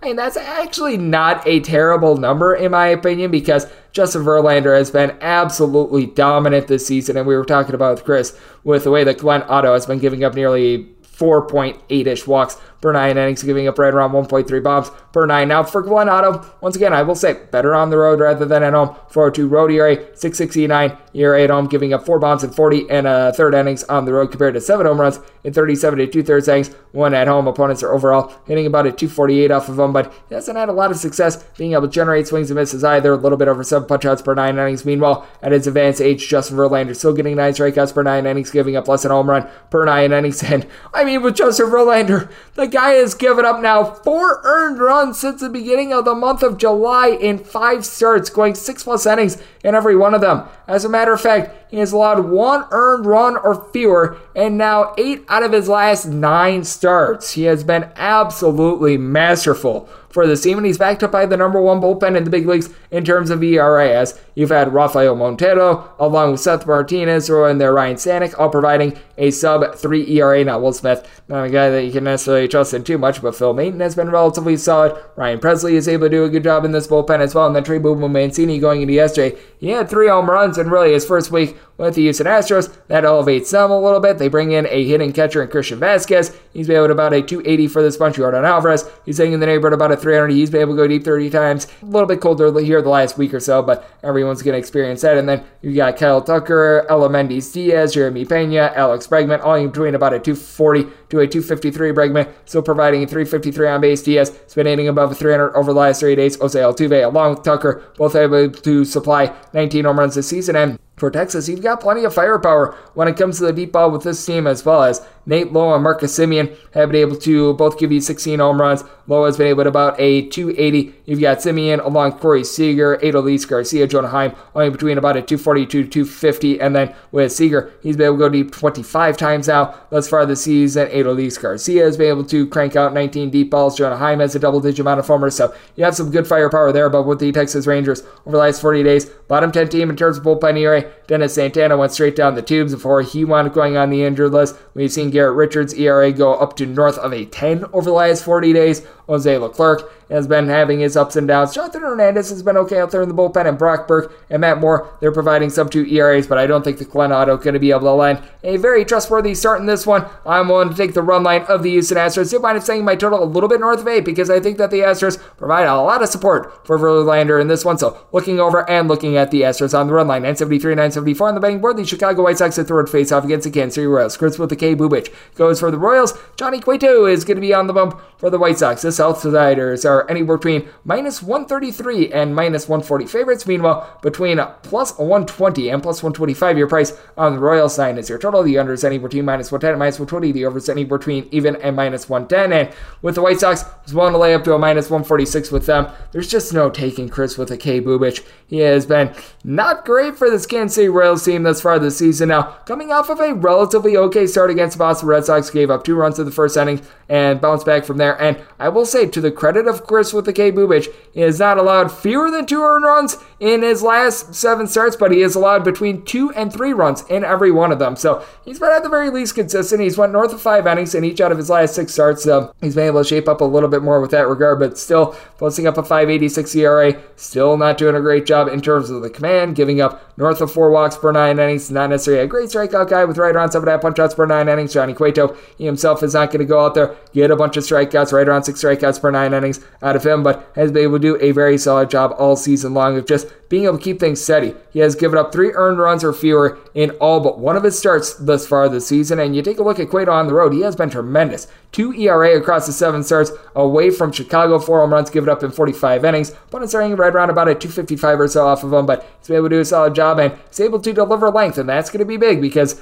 we did wind up seeing these two teams wind up playing a doubleheader yesterday. Davis Martin was actually able to land some relatively solid length for the Chicago White Sox, and then you do have Liam Hendriks along Kendall Graveman. They're amazing out there in the bullpen, but Joe Kelly has north of a 5 ERA. Jake Diekman is not someone that you necessarily want to be relying upon too much. Jimmy Lambert has been solid, and then for the White Sox, they just need someone to be able to deliver some good innings because right now they are the top team in the big leagues in terms of batting average on the road as You've got Eloy Jimenez, Jose Abreu, Andrew Vaughn, Luis Robert, Tim Anderson when he's out there because he was dealing with a suspension, all hitting at least a 290 for the team. Big problem for them has been the deep ball. They rank in the bottom six in the big leagues in terms of home runs on a per game basis, and for the Kansas City Royals, they haven't had a lot of the deep ball either. But MJ Melendez has been able to give you three home runs over the last seven days. Bobby Witt Jr. He's been able to pick it up as well. He's hitting a little bit above a 250. He's been able to go deep 15 times over the last three days. He's hitting north of a 320. Hurts bottom of the fold. Nick Pratto wound up having a big game one for the Kansas City Royals overall. Hasn't necessarily been able to find it, but guys like a Nate Eaton, Nicky Lopez, Hunter Dozier, these guys been able to about a 245 to a 250. So got some signs of brightness there, but with this Royals bullpen, it is currently dead last in the American League in terms of ERA. Ever since coming off the injured list, Josh Staumont has not necessarily been himself. They're taking a flyer on Luke Weaver as well. Dylan Coleman has actually been halfway decent. Jose Cuas, both of these guys giving you a sub 3-3 ERA. Taylor Clarke, before going on the injured list, was looking solid, but now that he's on the injured list, that hurts. Amir Garrett has north of a 5 ERA as well, so I do think the Cueto going to go out there, going to be relatively dominant. I do think that the Royals, with their turnaround on offense, going to be able to generate some runs, so do you mind saying my total at 9.3? Looking over and want to lay up to a minus 145 with the White Sox, so going with the Southsiders as well. 975, 976 on the betting board. The Milwaukee Brewers play out to the Tampa Bay Rays as Jeffrey Springs goes for the Rays, and Brandon Woodruff is going to be on the bump for Milwaukee. Milwaukee is a favorite of any between minus 153 and minus 165, between plus 135 and plus 145 your price on Tampa Bay. 7 to 7.5 is your total on the 7 over is minus 120. The unders even on the 7.5 under is any between minus 115 and minus 120. The over is any between minus 105 and even money. And with the Tampa Bay Rays, needed at least a plus 152 to be able to take a shot. You take a look at the Brewers run line right now, you're finding it anywhere between a plus 135 to a plus 140. Needed at least a plus 140 to be able to take a shot, but we are at a price in which I'm going to be willing to take this Brewers run line now. The trepidation with the Brewers run line is that they have been one of the worst teams as a favorite on the run line all season long. But with the Milwaukee Brewers as well, this is a team that they do rank in the top eight in terms of home runs on a per game basis. They did a very good job of being able to cut through the Tampa Bay Rays bullpen yesterday as Ryan Yarbrough was supposed to be the bulk guy, did not wind up being able to deliver four innings out. Jason Adam has been very solid for the Tampa Bay Rays bullpen all season long, posting up a sub 2 ERA. Guys like Brooks Raley, Colin Pucci Company, they've been able to provide a sub 3 ERA as well. But ever since he got to Tampa Bay, Christian Bethancourt, along Luke Raley, Jose Siri, Taylor Walls, all these guys hitting below the Mendoza line of 200 now. They've got a little bit of consistency towards the middle. Yandy Diaz at the top. He's been able to give you north of a 375 on base. And then Brandon Lowe, Randy Arozarena, Ji-Man Choi, David Peralta, they're in between about a 245 to a 260. But I mean, Isaac Paredes with his 14 home runs, that currently leads the way. And for the Milwaukee Brewers, you got a pair of guys they have been able to deliver north of 20 home runs apiece in Rowdy Tellez along with Willie Adames. And they got guys in the middle of the fold that are able to move the line a little bit more. You don't have really anyone other than Mark Brasso hitting above a 262, but you got Christian Yelich, Andrew McCutchen, Kolten Wong, lying between about a 255 to a 262. Hunter Renfroe, he's been able to go deep about once every 14 or so at bats with the Milwaukee Brewers. It's been a little bit rough for the bullpen in recent days. Losing Josh Hader uh, does not wind up helping, but Devin Williams has allowed a earned run just once in his last 34 appearances. I say earned run because some of those game runs in the 10th inning, those were unearned runs, but you've been able to have Brad Boxberger, Hoby Milner provide a sub 3 ERA as well. Now, been a little bit touch and go for someone like Taylor Rogers while he was over there with San Diego. Brent Suter, he's posting up right around a 375 ERA over the last 38 days, north of four overall for the season. But I do think that you're going to be able to get a very good start out of Brandon Woodruff, who in every one of his starts since coming off the injured list, seven in total, has provided three earned runs or fewer in every one of them, has been able to do an amazing job at home as well. Nine and three record overall. He's got a five and 0 mark at home with a 208 ERA, giving up just seven walks and 34 and two thirds innings and three home runs in that time span, with opponents hitting a buck 74 off of him overall. Opponents starting at 231 off of him. He's been able to do a nice job of being able to keep the ball in the yard. And Jeffrey Springs has been able to do a solid job to his credit for the Tampa Bay Rays as well. Began the season, uh, the bullpen has been stretched out and has been able to do a very solid job as he has allowed three earned runs or fewer in all but one of his starts thus far this season. So has done a nice job being able to bear down there. 268 road ERA, 227 ERA at home has been able to do an okay job keeping the ball in the yard, right around 1.25 home runs per nine innings, fewer than two walks per nine. He's able to get a little bit over nine and a half strikeouts per nine innings, but I do think that Woodruff is going to be able to land a good start. I think that Milwaukee, with them being able to get to the bullpen yesterday, I thought that that was absolutely critical for them. Did wind up saying my at 7.6, a little bit too low with the way that Milwaukee has been able to get the deep ball going and was willing to take at least plus 135 with the Brewers run line. We have gotten there. So looking Brewers run line and the over 977, 978 on the betting board. The Atlanta Braves hit the road face off against the Boston Red Sox. Nick Pivetta is going to be going for the Sox and Kyle Wright. Hopes to be Mr. Right for Atlanta. Atlanta's between a minus 135 to a minus 140 favorite. Meanwhile, if you're taking a look at Boston, it's anywhere between plus 115 and plus 125. Nine and a half is your total. Under is anywhere between minus 115 and minus 120. Over is between even and minus 105.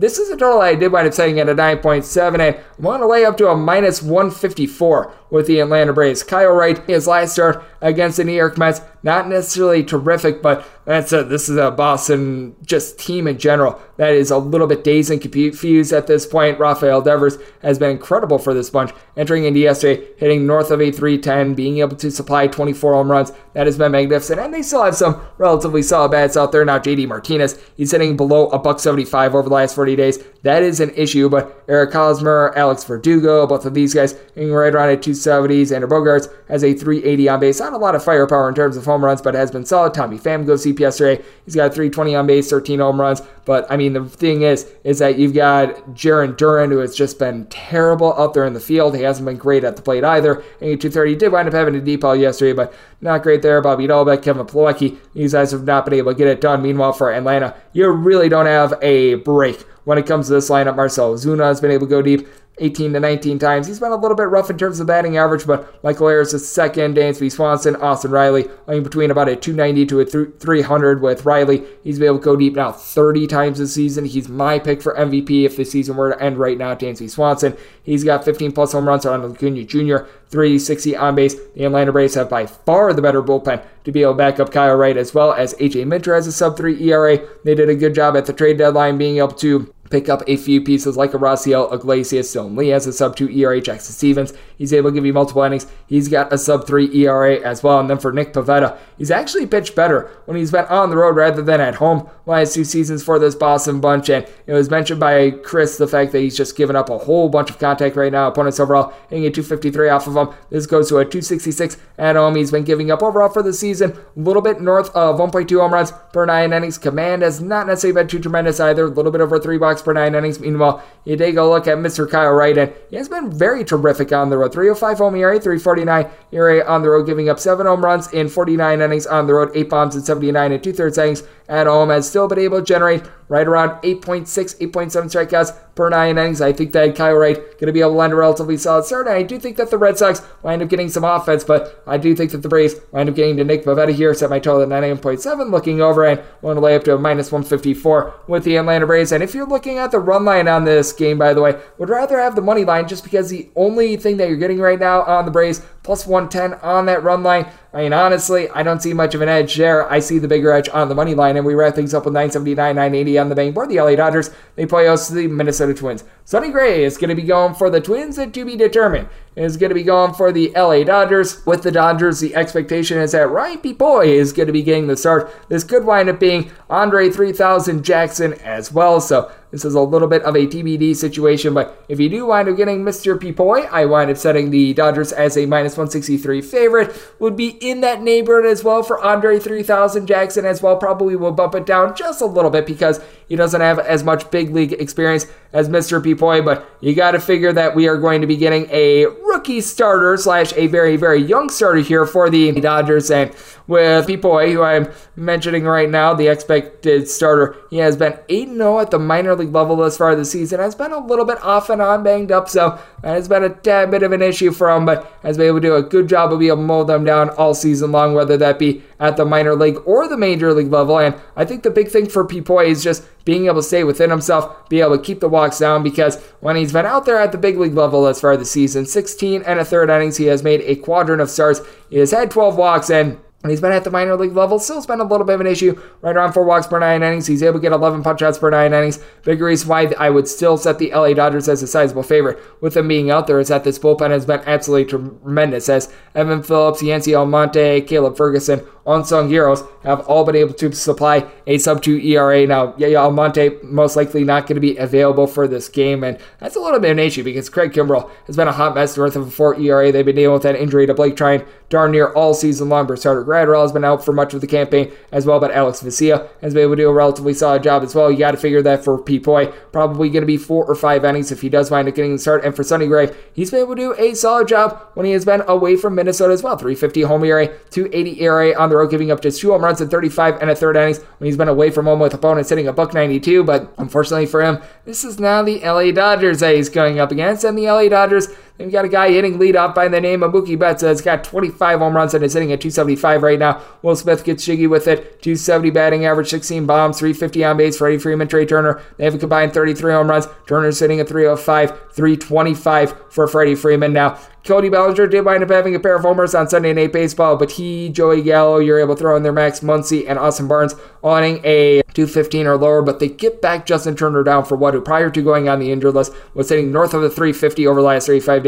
And then for the Twins, they've got quite a few guys that are able to move the line. You really don't have too many home run hitters outside of Byron Buxton. Buxton, 26 home runs. He's getting home run every about 12 or so bats, hitting just a 220, but you do wind up having Carlos Correa, Ore Polanco, Jose Miranda, Gio Urshela. I'll give him between 10 and 14 home runs. And really, other than Polanco, all these guys in between a 262 to a 280 with Miranda really coming on strong. One of the most underrated guys in baseball over the last month or so as he's hit a 365 with a 430 on base over the last 35 days. Meanwhile, Max Kepler, he's had a down season. He's only hitting right around 235, but Nick Gordon, he's able to move the line. He's hitting right around 275. Luis Arraez hitting above 300. And then for the Minnesota Twins, they've got a bullpen full of guys. They're able to give you multiple innings. Jovani Moran, along with Jhoan Duran, both of these guys have been very solid all season long, providing a sub 3 ERA. Trevor Megill, he's been able to give you a sub 3 ERA. They pick up Orde Lopez along with Michael Fulmer at the trade deadline. Both of these guys have been rock solid. Fulmer a 3 ERA. Orde Lopez, he's actually got a buck 75 ERA in a closer spot. So he's been doing a good job as well. But this is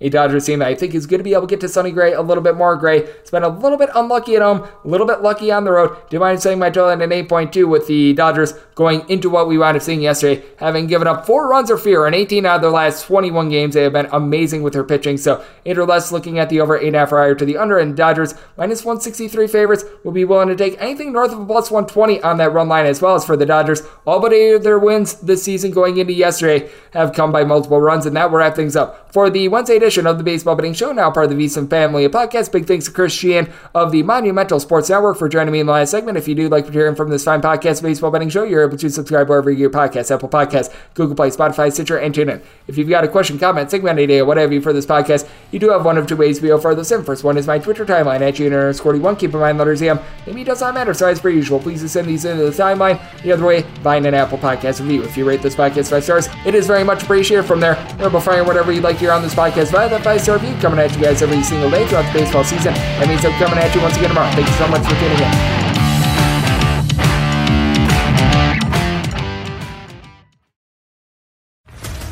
What's up, everybody? This is Stephen A. Smith, host of the Stephen A. Smith Show podcast. Tune in every Monday, Wednesday, and Friday at the very least as I bring you all new episodes that feature the biggest headlines in the world of sports, pop culture, business, and I answer your phone calls and respond to your tweets. You'll hear my unfiltered opinions and straight shooter interviews with top celebrities and game changers. All that and more. So listen to the Stephen A. Smith Show podcast on the iHeartRadio app, Apple Podcast, or wherever you get your podcast. I'm Hannah Storm, and my new podcast, NBA DNA with Hannah Storm, chronicles my six decades in professional basketball. From growing up in the sport to becoming one of sports TV's first female broadcasters. Join me as I dig deep into the game's history, unearth some wild stories, and talk to my friends from the world of basketball, from Dr. J to Charles Barkley. It's been a wild ride, and now I get to take you with me. Listen to NBA DNA with Hannah Storm on the iHeartRadio app, Apple Podcasts, or wherever you get your podcasts. MTV's official Challenge podcast is back for another season. And so are we. I'm Tori Deal. And I'm Aneesa Ferreira. The wait is over, guys. All Stars 4 is finally here. And this season takes it to a whole new level. Old school legends, modern power players, and ex lovers are all competing in Cape Town, South Africa for the prize of $300,000. And we're going to be right here along with you fans, covering every episode on the podcast. Listen to MTV's official Challenge podcast on the iHeartRadio app, Apple Podcasts, or wherever you get your podcasts. The Nikki Glazer Podcast. Her roast of Tom Brady stole the show. Now she's talking about it on the latest episode of the Nikki Glazer Podcast. I said, Tell Tom Brady that I'm the Tom Brady of roasting. Lots of people roasted the GOAT, but only Nikki is still being talked about. Every time I refresh my DMs, it's 14 blue check marks of people I didn't even know who knew me are writing like paragraphs to me. Hear that in all episodes of the Nikki Glazer Podcast on America's number one podcast network, iHeart. Open your free iHeart app and search the Nikki Glazer Podcast to start listening.